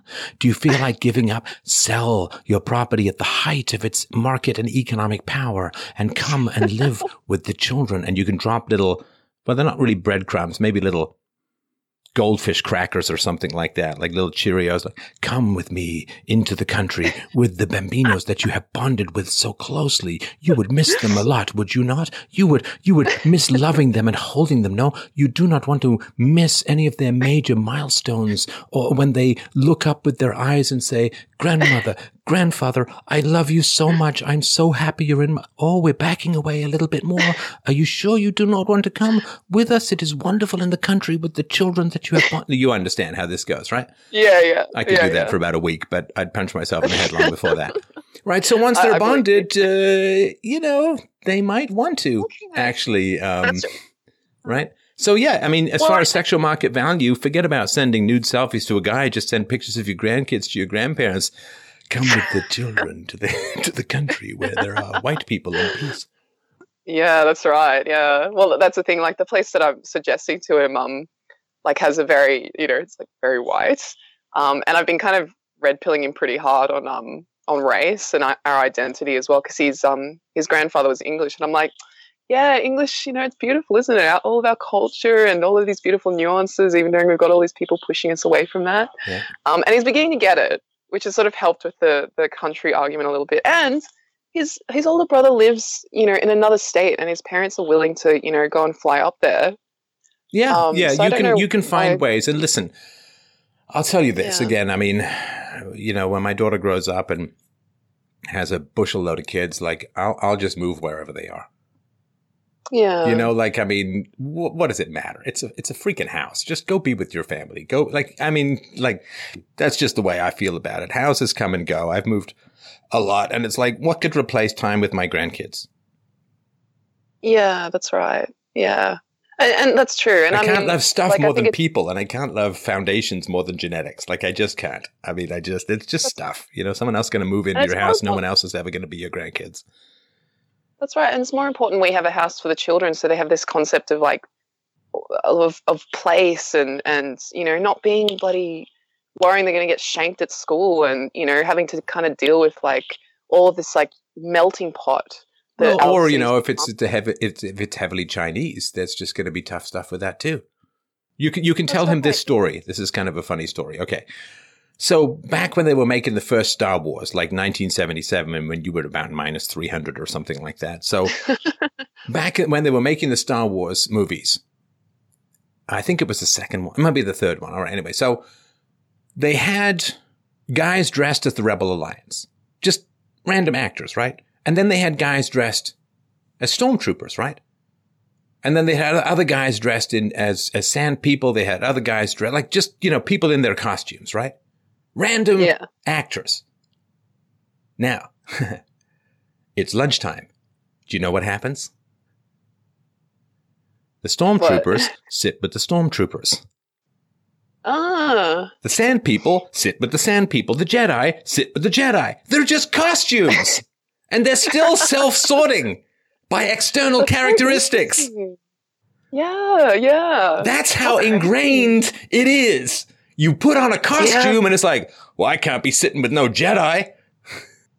yeah, that's right. It's the and Star Wars diversity lunchroom test. It's a trap. That's how ingrained it is in us. Yeah, that's right. So, and there's nothing wrong with that.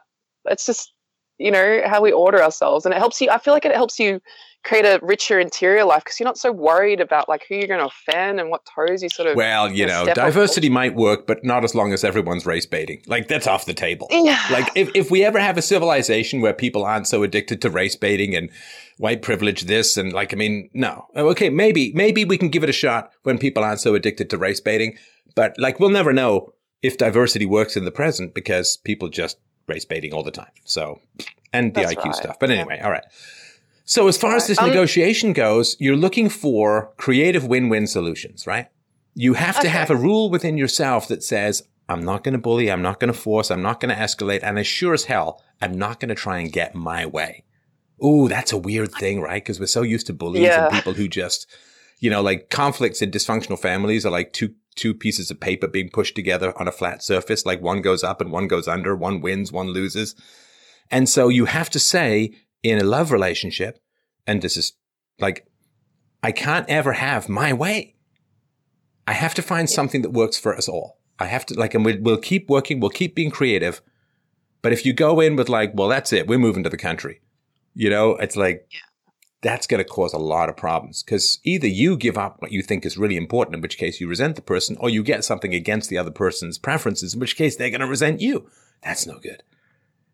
That's right. That's yeah. So it's, a, So- it's really a negotiation rather yeah, than a, well, you you like, have to be like.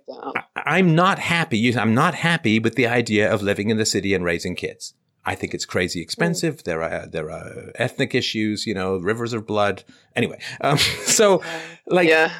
I'm not comfortable with that. Now, say, so you come in with a feeling, right? Which is the feeling is I don't like this idea. I don't like this. Now, everyone thinks that the solution to their feeling is well, you got to move to the country.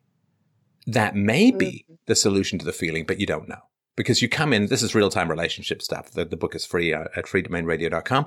But you come in and you say, I have a feeling. I don't like the idea of raising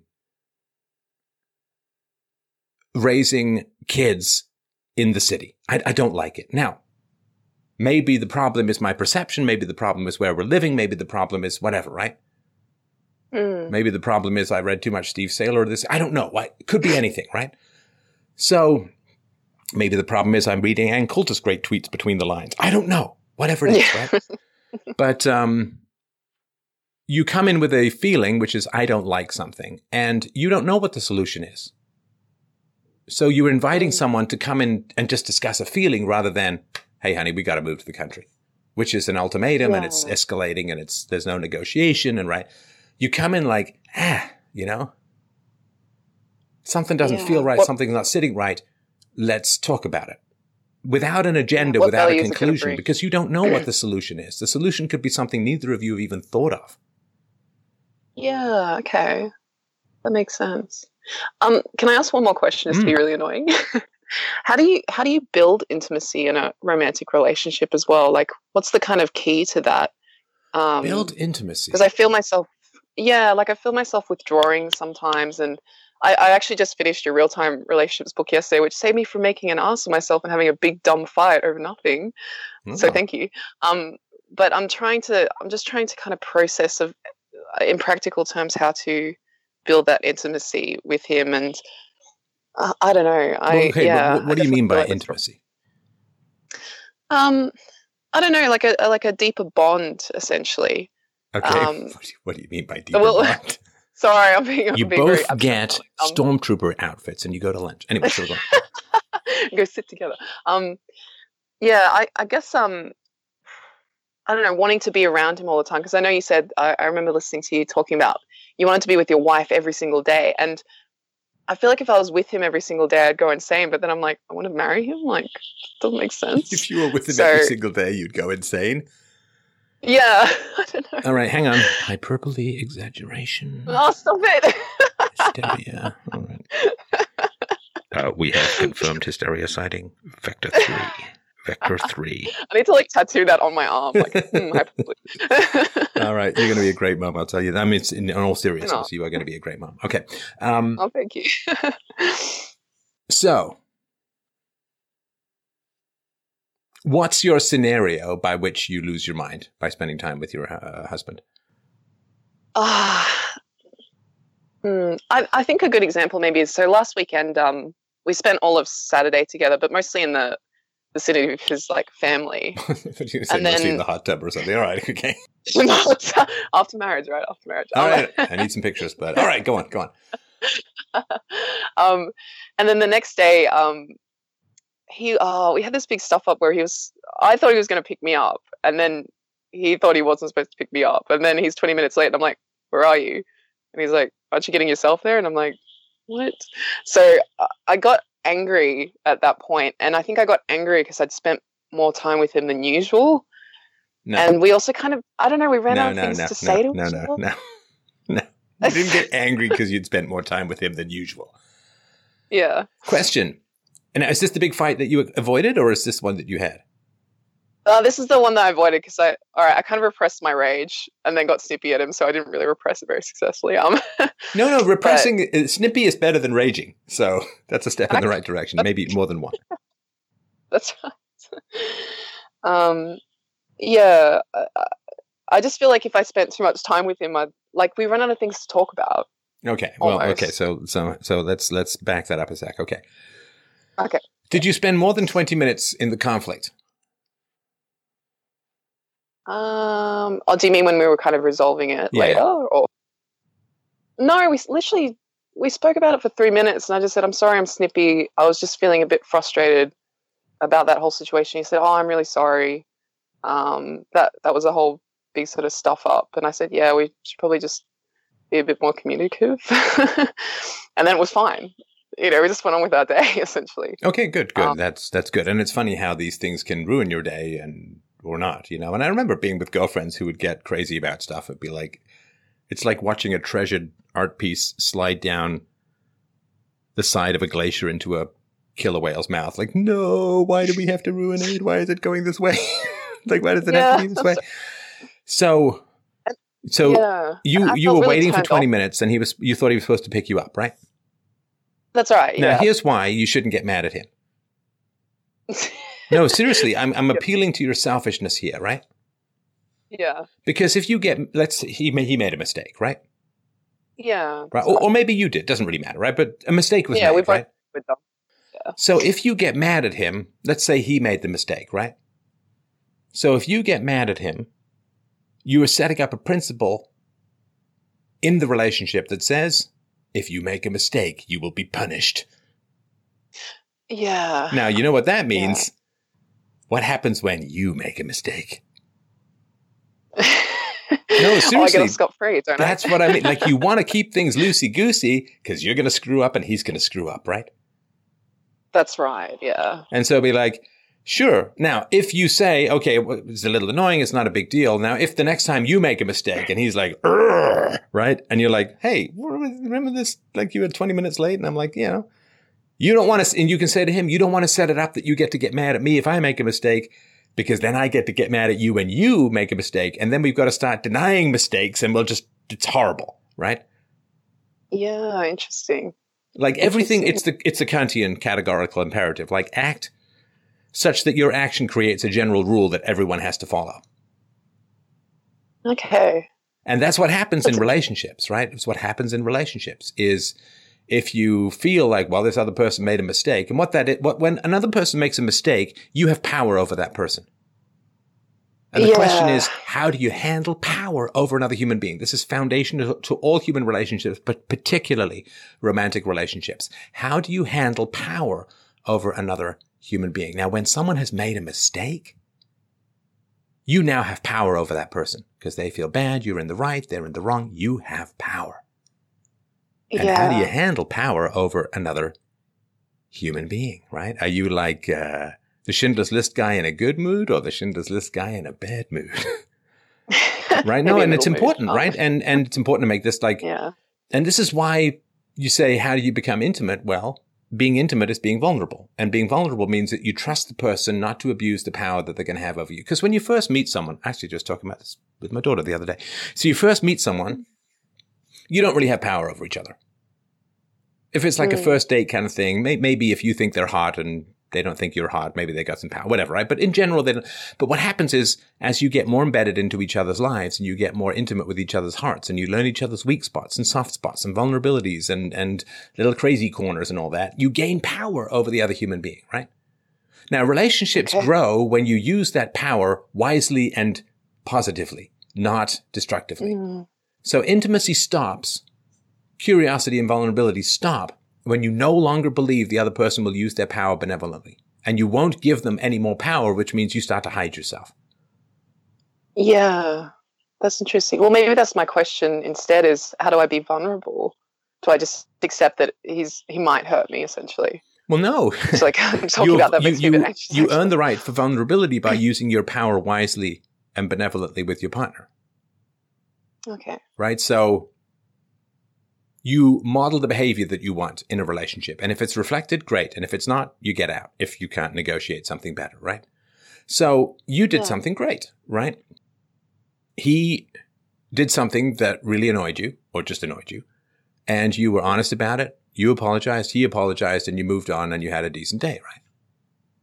Yeah. Now that's good because that every time you solve a problem, you become less frightened of the next problem. And every time a problem blows up, you become more scared of the next problem, which means you either become avoidant or things go to hell in a handbasket, which is two sides of the same coin, right?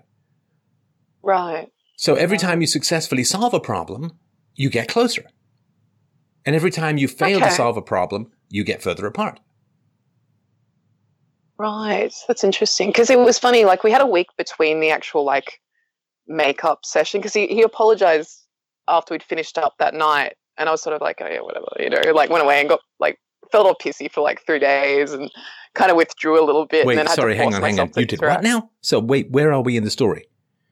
Okay, so so um, last Sunday he was supposed to pick me up. Yeah. Then there was a week in between, and then Saturday last night I saw him, and we had our little like makeup essentially, and we didn't see each other that whole week. Makeup from what? Generally, kind of what I thought you solved the problem. Oh, um, I think because I was Ah. like angry at the time, and I was still angry.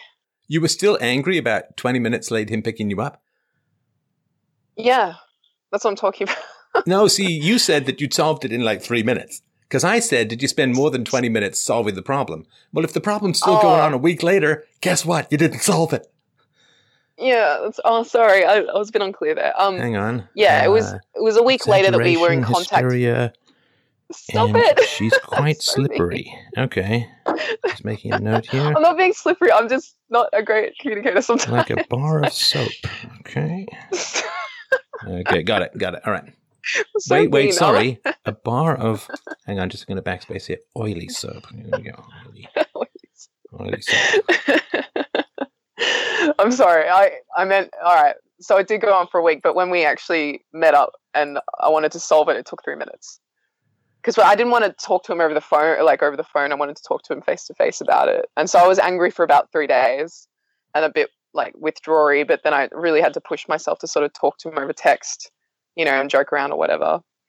Um, yeah, I don't know. I just kind of withdrew a bit last week, and I Okay, yeah, so wanna- you were being dishonest. I want to do that to him. With him? Yeah. Uh, yeah. I, I'm not, yeah, I'm not so. like bad. I'm not trying to say you were being mean liar. I'm just saying that you were Yeah. not being frank about what you felt, right? That's right. Yeah. And I wish I had at the time, but I, I felt like I was going to kind of let him have it. And I was doing that whole thing where I was creating that myth in my mind as well, um, which I'm becoming more aware of, where I'm like, oh, he's just a bad person or he's unreliable, blah, blah, which is completely untrue. Well, You hang know, on, one more note here. No, I'm just kidding. Kidding. this is going straight on my blog. All right. That's it. I'm out of here. now. All right, right. Fair enough. So, okay, so was it so the 20 minutes thing went on for a Mm. couple of days, right? Yeah, I mean, yeah, I was still. I mean, when you say went on, do you mean you were still angry about Like it? it bothered you. I'm not saying you were grinding your teeth, you know, but it bothered you, right? Yeah, that's right. Yeah, well, maybe for a good three or four days, to be honest. Right, right. Now, this I would assume. I mean, it has deep historical origins and so on, but but uh, at the more practical and immediate level, Beth, I would assume it's something like this.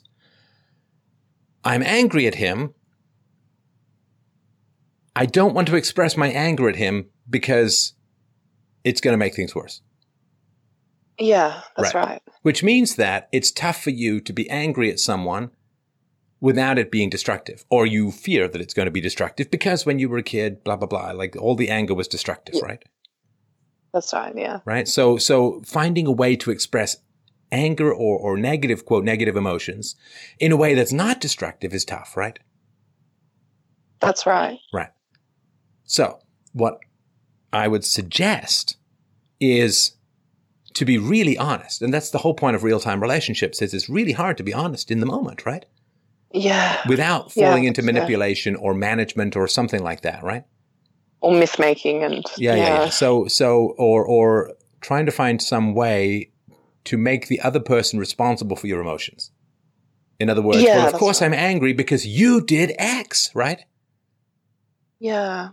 So I'm angry because of the 20 minutes. Well, that's not an honest statement.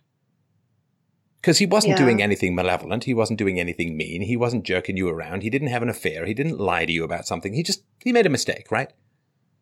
Yeah, that's right. When you look at it completely objectively. Yeah. Right. So the truth is, the truth is something like this. You could say to him,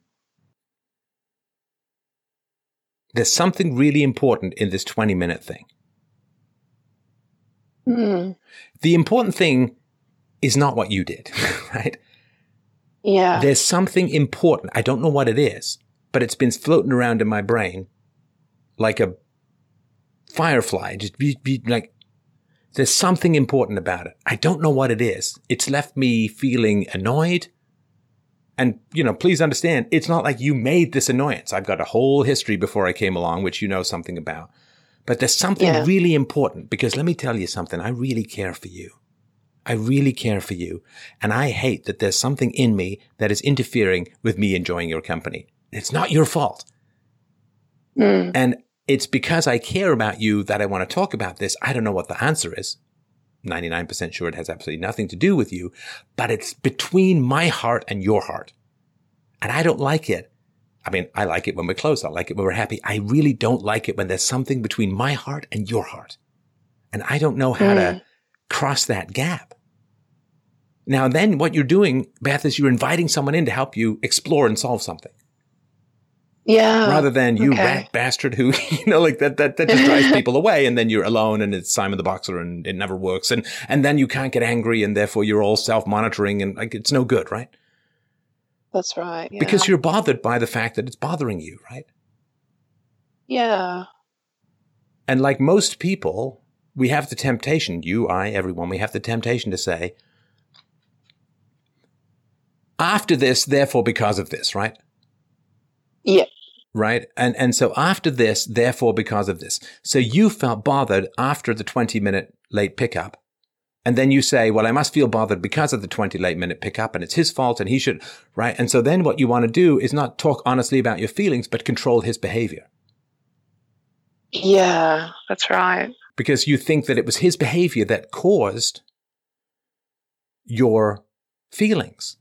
But it's not. Yeah. It's not. Now, Yeah. it's not like his behavior is completely unrelated. It, it's a, it's approximate. It's necessary, but not sufficient. It's proximate, but not causal. Okay. So then the question is, what's the really important thing that's happening underneath those 20 minutes of him being late that's really going on?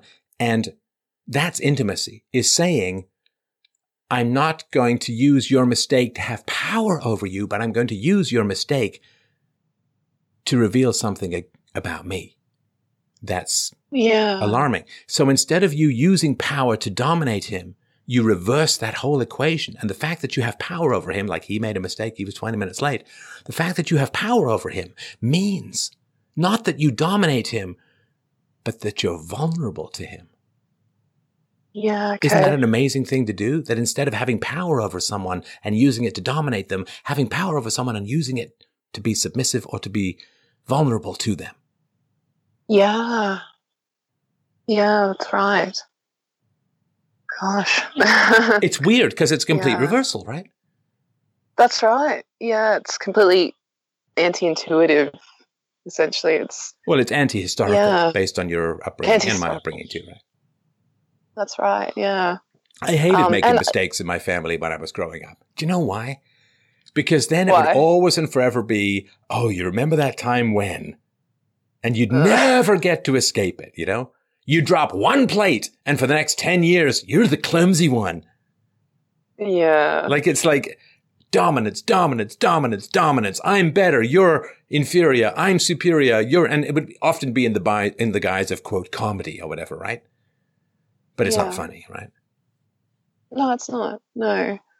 And you know, you don't get any close to those people. You just, you know, constantly defending yourself. You're like, get away from me.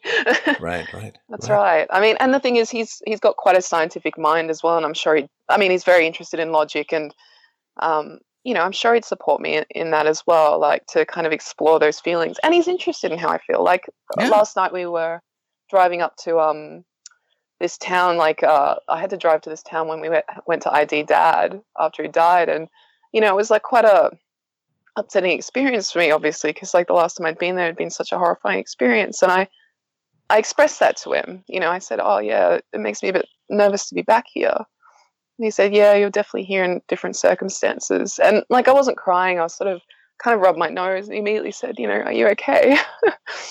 um, you know, and the fact that he was actually interested enough in my feelings to ask is like such a huge deal.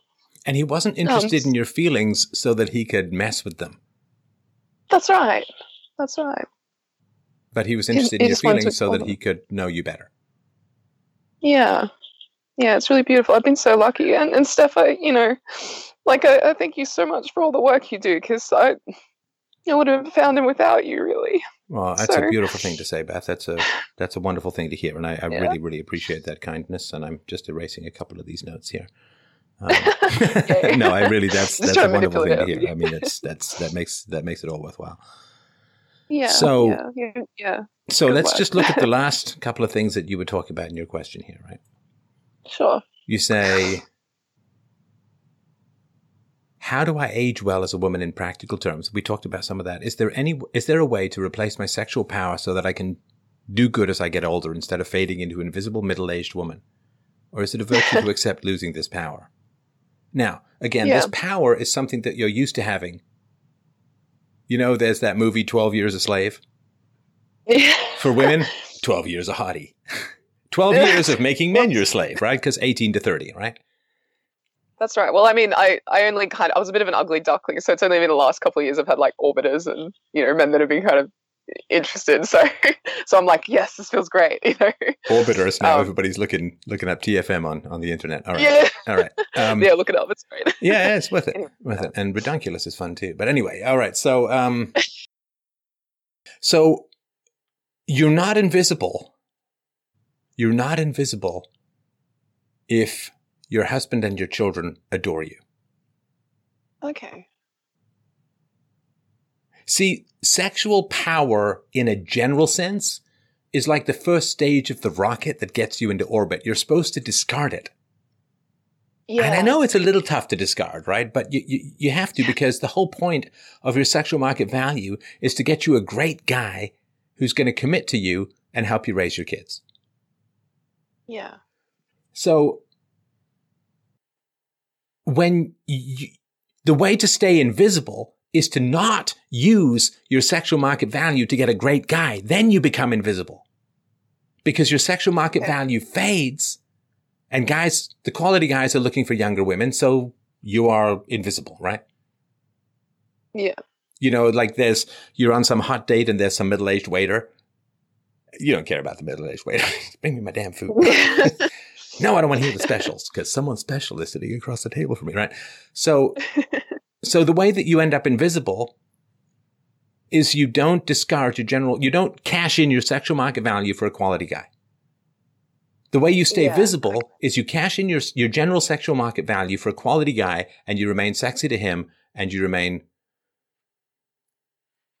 being loved by your children. That's, that's the trade off, right? There's no way to keep that sexual market value. Yeah. There's no way to keep it. It's a lottery ticket that expires, right? It is, you know, men age like wine, women age like milk. It's just the way of the world, right? So you can't keep this, this sexual market value thing that's general, gets you attention from men as a whole. not going to happen. not going to happen. You try that, you will fail. It's, it's a, it's a will o' the wisp. Like there's this old myth, right? The will o' the wisp with these dancing lights that lead men into the marshlands and then they get lost and some horrible thing happens. I can't remember what happens at the end, but so your sexual market value, you got a lottery ticket, but it's running out. it's running out. So you've got to cash it in. It sounds like you've got a great guy. Yeah. And then you're saying, well, how do I keep my sexual market value? My question is, why do you want to? Ew. no, seriously, you want yeah. to be loved by your husband. Who cares about the guys on the street corner or the guys in the club or the, who cares about that, right? Yeah. That makes sense. It's to build the foundation like, of your family, not to have guys buy you drinks into your 40s. Yeah, that's right. Yeah. I just don't want to be one of those annoying middle-aged women. Like uh, it's almost just like it's a bit of a stereotype, but there's these like women who get to middle age and they just seem to be annoying and people don't want to be around them. And I, I mean, uh, maybe it's a bit of a fear of abandonment or something. You know, I, I or a fear of being isolated because people just go, "Oh, middle-aged woman, I don't want to talk to that." You know, Sure. um, it's always in our culture and everything like that. Well, Um, I mean, obviously, I don't want to because talk to they're the hotties, but they're tragic losers. yeah, okay. No, they are because it's not that complicated. Like Yeah. women are hot and men want to buy them things. Yeah. And women should trade in their hotness to get a commitment to be a good person and to be, you know, you want to be sexy for your husband until the day you die, right? yeah. But it's just for your husband. Like, what do you want all this vanity stuff of everyone else? It doesn't like it's your husband. It's your husband that you love. It's the husband you make kids with. It's a husband who supports you financially. You support him emotionally. You run his household, and it's a great team. That's what you want. Yeah. Now, the women who are like, Yeah. who seem to be surprised that guys aren't lusting after 42 year old women. I mean, come on. right? I mean, come on. You've got, like, you've got to be kidding. Have you never picked up a magazine in your entire freaking life? but my social construct. Yeah. Yeah. It's, it's a little, it's a little tough for women to say we want to break out of sexual stereotypes when they keep preying on men's wallets through the state.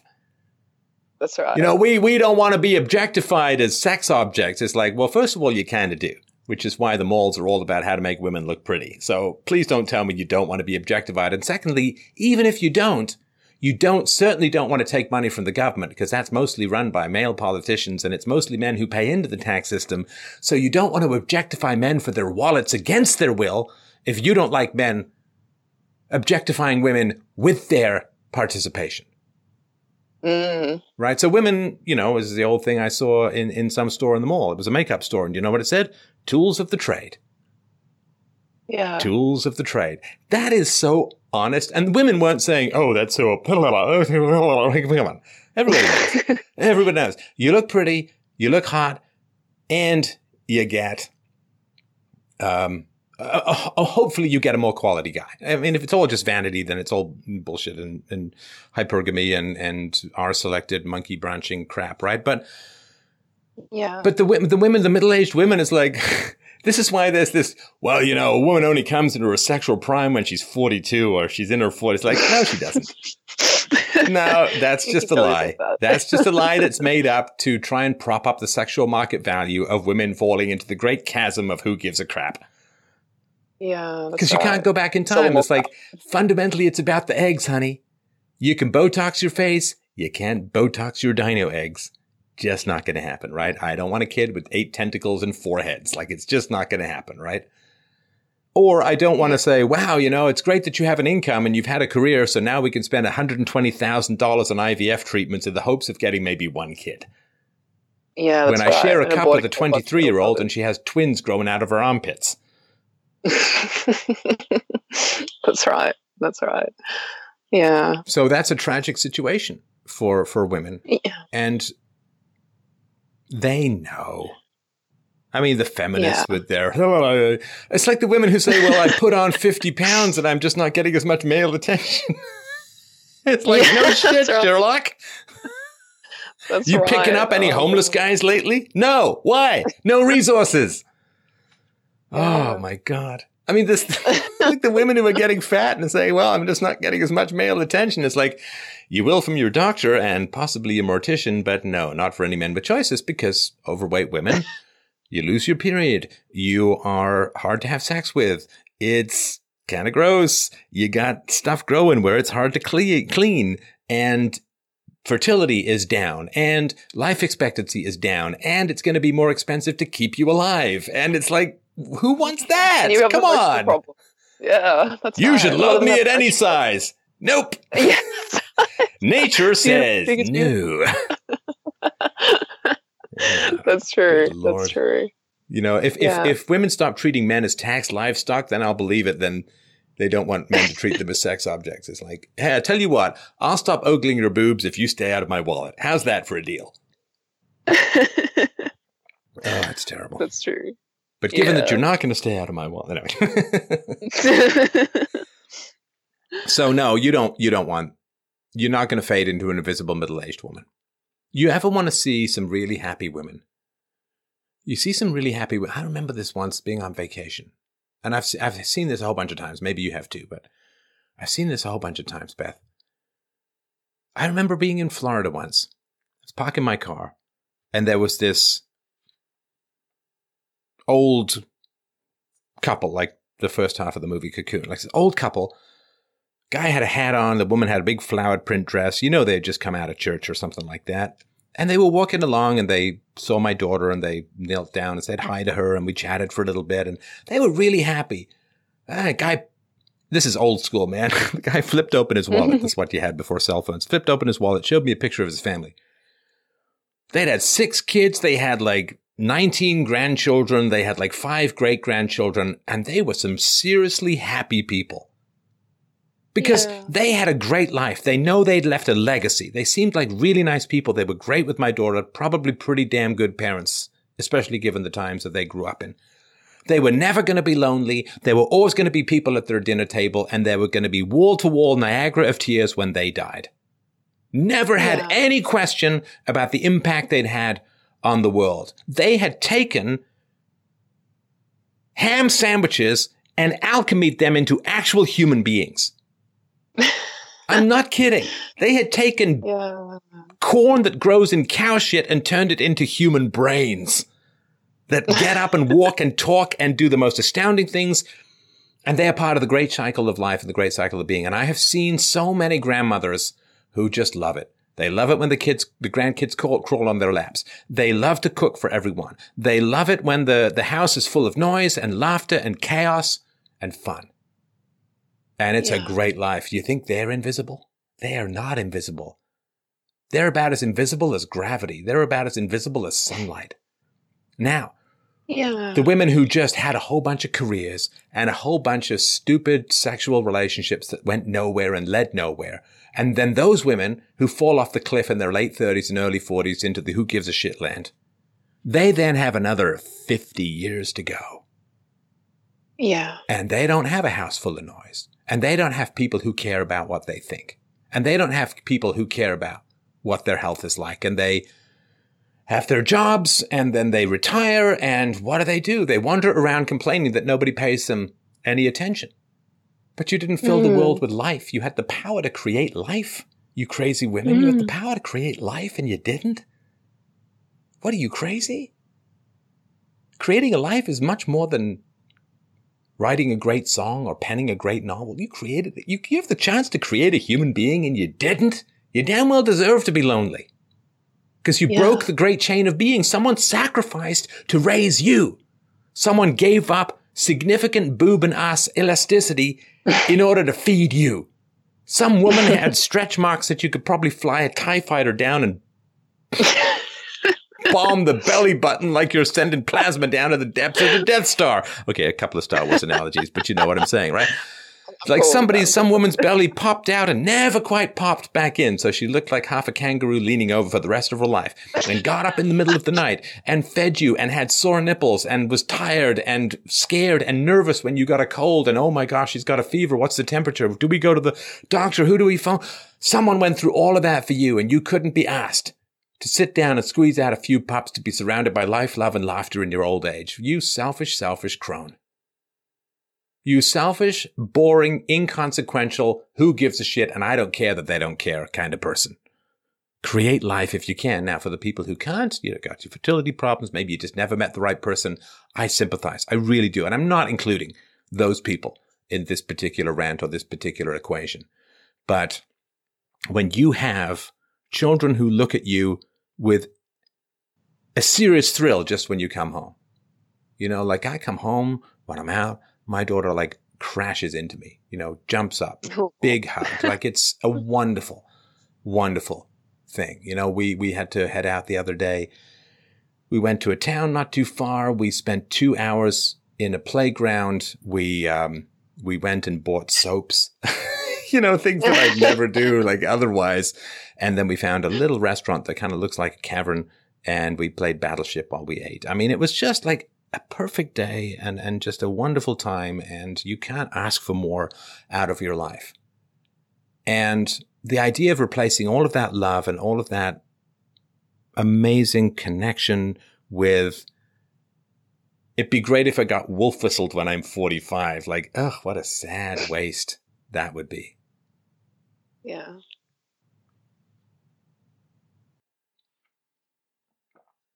You will not become your mother, Beth. You will not become your mother. because she became Thank you. invisible, which is why she had to lash out so much, right? Yeah. Yeah. And she died alone, you know? Yeah. She wasn't found for a week. And she should have Um, died alone. That's justice. That's fair. Yeah. Women, and there's some men too, but I think a little bit more, women need attention so much that if they can't get in a positive way, they'll get it in a negative way. If you won't call them, they'll sue you. Yeah. Just notice me, notice me, notice me. Did she have pets that ate her? you are so blunt. She, she, yeah, she had two dogs. I don't know if they ate her. I try not to think about it, but No, wouldn't it's be nice. It's nice. It's nice to think that she may have provided some value at some point in her life. Oh God. No, it's nice. They say she couldn't bring anything positive to the people in her life. Maybe she surrendered some tendons and calories to some hungry dogs. You know, maybe that's the sum total of the positive stuff she brought to the planet, other than you, of course. Thanks. yeah, yeah, that's right. Those dogs were very happy dogs. So They were very what? they were very happy dogs. You mean know, because she died, or because they finally got to eat her? I don't know. Uh, And then after they yeah, ate her, they I- became very selfish and neurotic. the curse passed to the canines. That's right. I mean, I mean, yeah, she got her comeuppance in the end. So, um, she chose. Well, she chose what? She, well, she chose the. Well, that's what she chose in the end, essentially. Oh yeah, no, absolutely. Um, life is funny because life is not fair in so many ways. But if you look for fairness in life, you will find it in a lot of ways. And part of what I do, Beth, and and I think you'll appreciate this as somebody who did focus on voluntary relationships in the family. Part of what I'm all about is let's stop subsidizing nasty people. mm, right? I, I, I'm very much against subsidies in the business world. I'm very much against subsidies in the artistic world. I'm very much against subsidies in the personal world. Do not subsidize bad people. If you withdraw from bad people and everyone says, wow, you know, if you're a bad person, if you're selfish and you're mean and you're nasty, you're going to be alone. What mm, that is, is a kindness to other people who still have the chance to change. That's right. So we uh, in in ostracizing evil people, and I mean people who like you've tried and it doesn't work and it just it's worse and right by ostracizing evil people. Not only are we isolating the effect that they can have on other people, which is great, you know, I'm glad that I don't have any contact with my family before I got married for sure. I don't think I would have ended up getting married if I didn't, but particularly after I had a child because mm-hmm. my mother has no effect on my child. That's been Yeah. sealed off, right? The, the contagion has been contained, right? And that's good. That, that's what you want, right? You, you want something that is toxic to not be floating through your house, like doing right. nasty things to the ecosystem of the minds therein. And so to not subsidize immorality. There are bad people in your life. Cut them off if you can't fix it. That's my, I mean, Yeah, why? Because, right. because you shouldn't be harmed by their actions. Those around you, in particular the kids, shouldn't be harmed by their actions. And they shouldn't get subsidized. One of the central tenets of philosophy is justice. Yeah. And that means sometimes you have to turn your heart to just ice. Yeah. That's right. You know, and she, I mean, I'm, I'm Christian, right? I'm, I'm Catholic. Um, you know, it's this kind of like, you know, forgive people 77 times, but a lot of times people don't understand that passage. And the passage is, if they genuinely apologize, it's just, and mum never apologized, ever. Nothing she ever did was wrong. And for a long time she was also on like for a few years she was on some pills and i was talking to my aunt about it recently she was like oh yeah she was great she was great you know there was no problems and i remember during that time i had asked her some questions about my childhood and she was like oh but you upset me when you did that so no apology. So she wasn't better she was just quieter i realized. Yeah she may You have know? been just sort of subdued or zoned out or spaced out based on whatever she was taking. But it's a funny thing right? That's so you right. you go to people who abused you as a child and you ask them about it and then they say well that's upsetting. It's like well you know what was upsetting? Being abused as a child. That's right. If if not upsetting people is some big virtue why did you abuse me as a child? Yeah how do you think i felt? Right, like, right. but uh, you know it's yeah you know when they have power over you they'll abuse you and then when they don't have power over you they'll guilt and manipulate you. I mean that's just that's almost inevitable right? And i was thinking about let me just wedge this in and i'm sorry for hijacking this but this is something i'm no been thinking about. And so you know i've i've had some some criticisms of of what is called defooing or separating for psychological survival from your family of origin. And it's interesting you know and i just it just struck me the other day. I can't remember why but it popped into my head. That you know because i say and i think it's a reasonable thing to say which is i say well go talk to your parents you know go go bring up your childhood go talk about things with your parents because be honest be honest in your relationship because if if you can't be honest you can only be as honest as your least honest relationship. That's sort of a basic reality in life. Like a chain is only as strong as its weakest link. You get that sort of idea. And so I was thinking, like, so why did why did parents get so mad at this very idea that that kids would come and talk to them about their childhoods? And and I because earlier I thought, well, you know, defensive and this and that, but then I thought, okay, well, okay, but what if? And I'm not saying this is true for everything, but but but what if? What if the abuse was criminal in nature? Right. What if it was sexual abuse? What if it was physical abuse above and beyond what is allowed legally? What if it was starvation? What if it was a lack of medical care? Like all of the stuff that would get you hauled up in front of a court. What if the abuse that was committed against the children wasn't just screaming or spanking or but what if it was criminal? Well, how do criminals feel when they have a possibility of being exposed?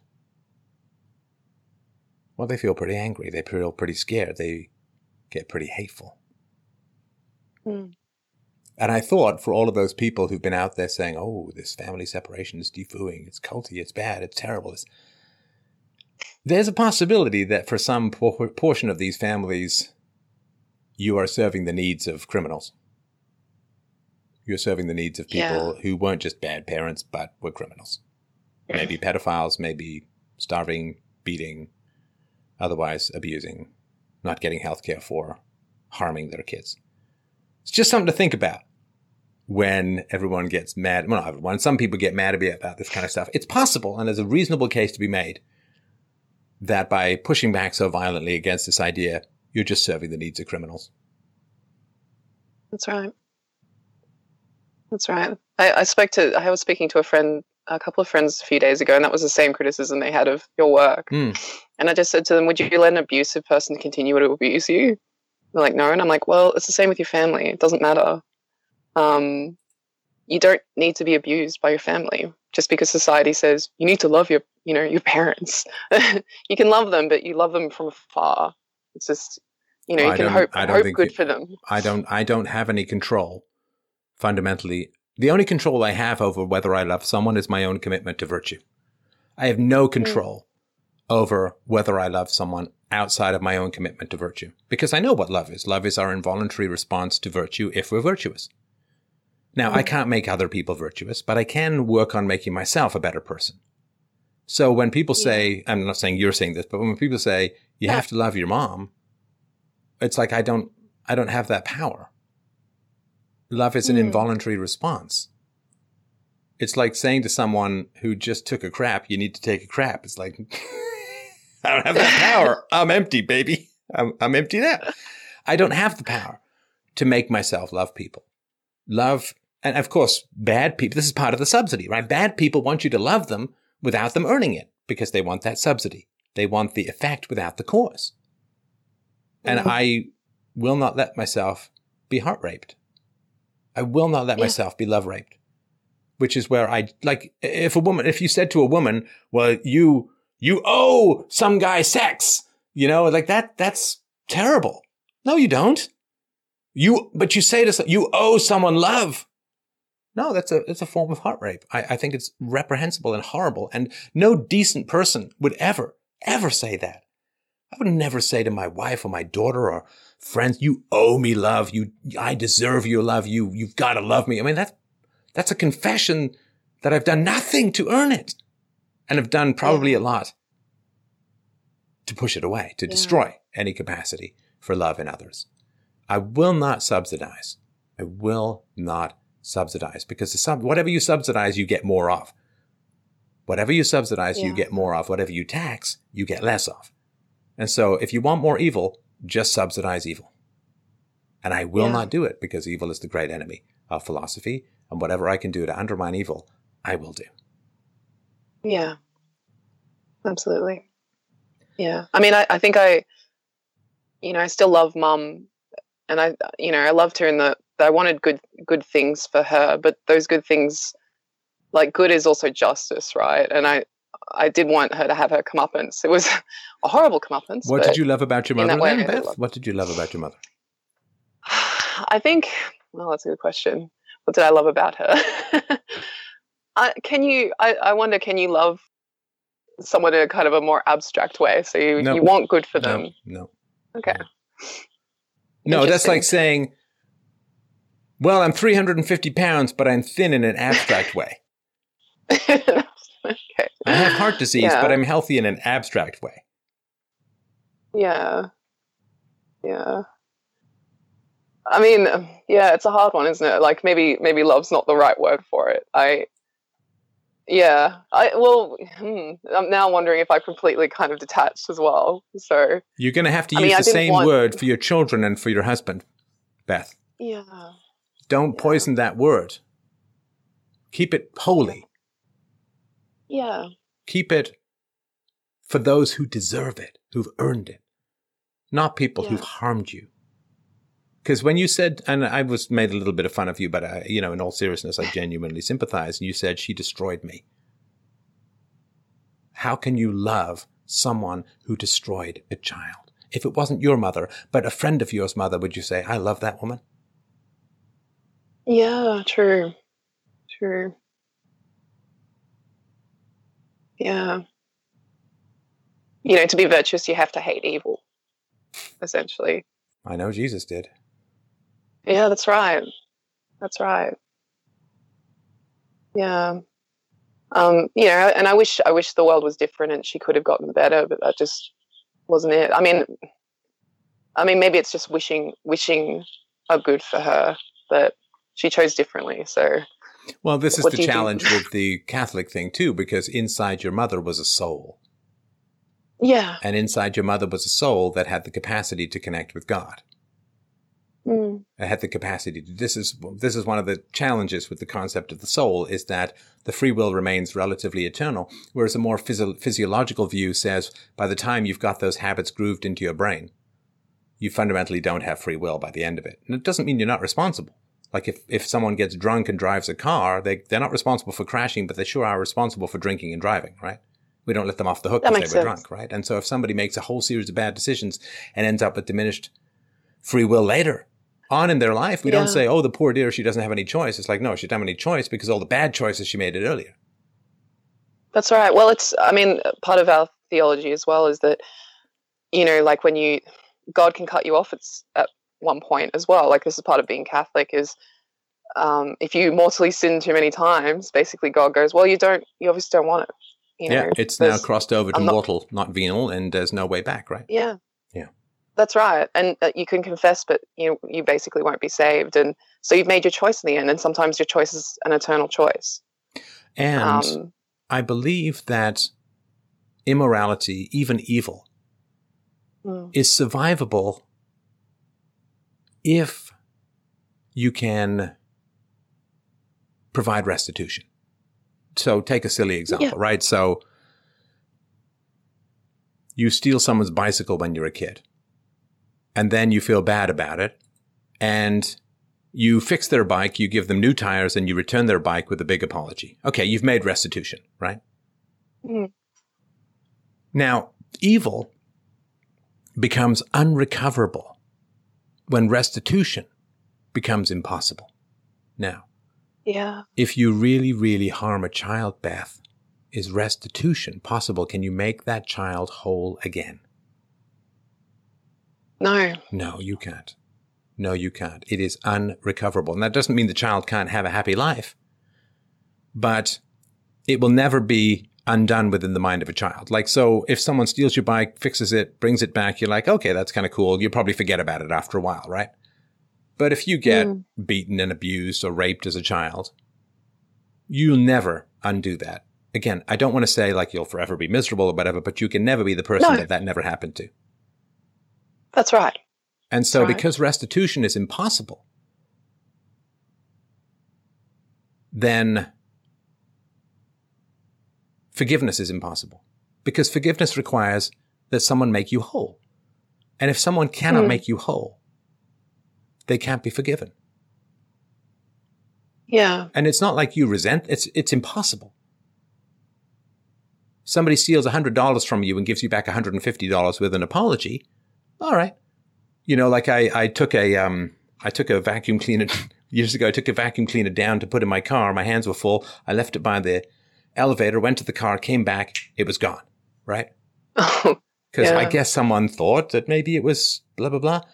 So I called the police and they were useless as anything, right? and, and, and then, so I went and, and left notes everywhere saying, if you took this vacuum cleaner by mistake, please, I need it, it, you know, whatever, right? Uh, next morning I woke up and somebody had left the vacuum cleaner in front of my apartment door. There was no note. There wasn't like, I'm so, so, it was just there, right? So I'm like, okay, that's fine. You know, it cost me 40 minutes of putting signs up. It's not a huge deal. And I, you know, it's not like if I met that person, I'm like, you bastard. you know, like it's fine, right? It's, it's, it's restitution ish, right? That's fine.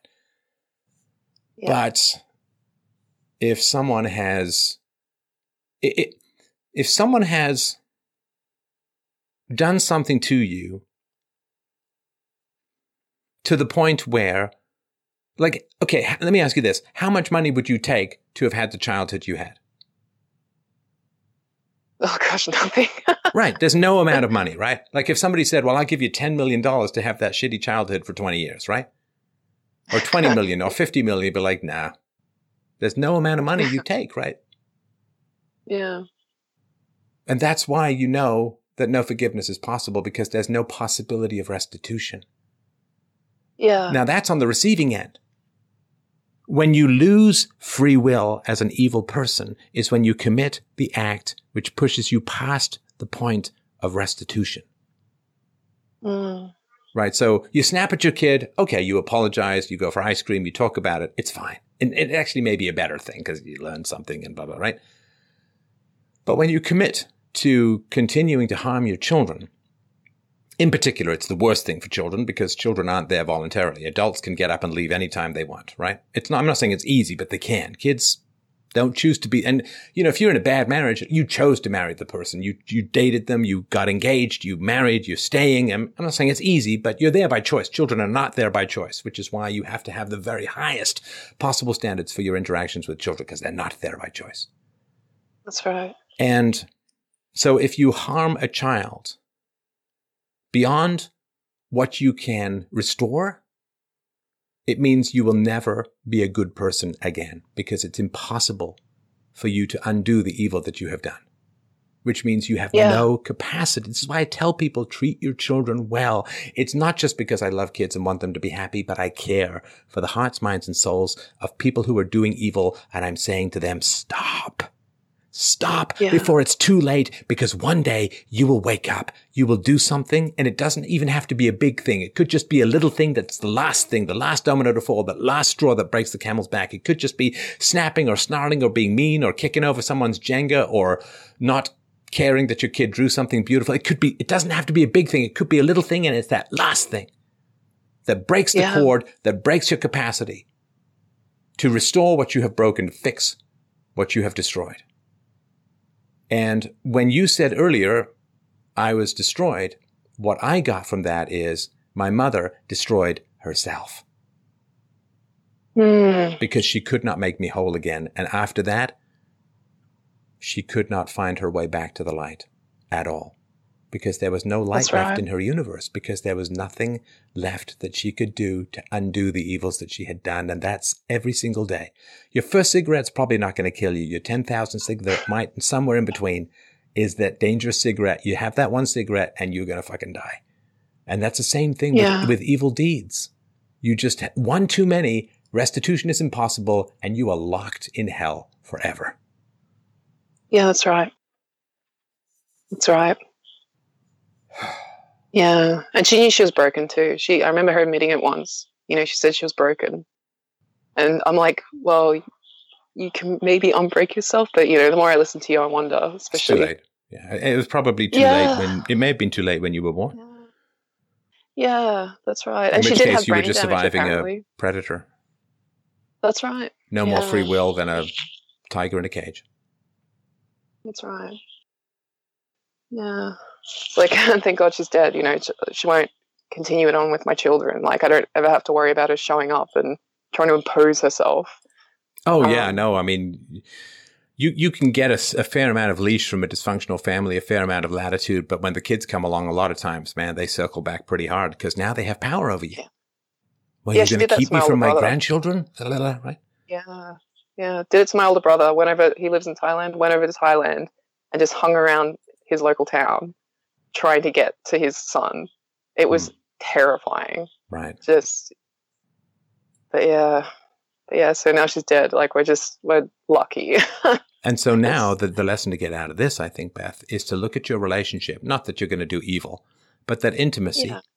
is the same. It follows the same pattern. yeah. That if you falsify or avoid or diminish, uh, diminish or dismiss or rage or manipulate, then you're putting more and more stress on that thread.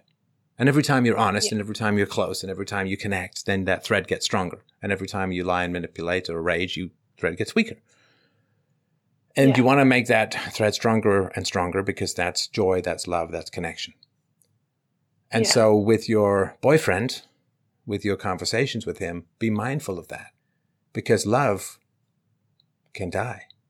And it dies through pettiness and selfishness and bossiness and, and dominance and self-righteousness. All these, they're not evil things. Like you're not beating up a child or something like that. They're not evil things. Yeah.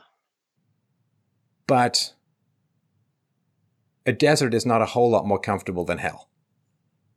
Yeah. All right.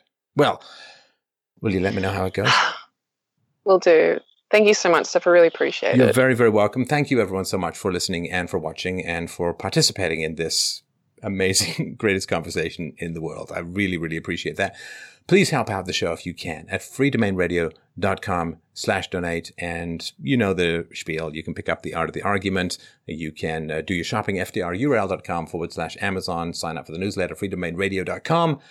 And follow me on Twitter at Stefan Molyneux. Thank you, my lovely, lovely friends. I will talk to you soon.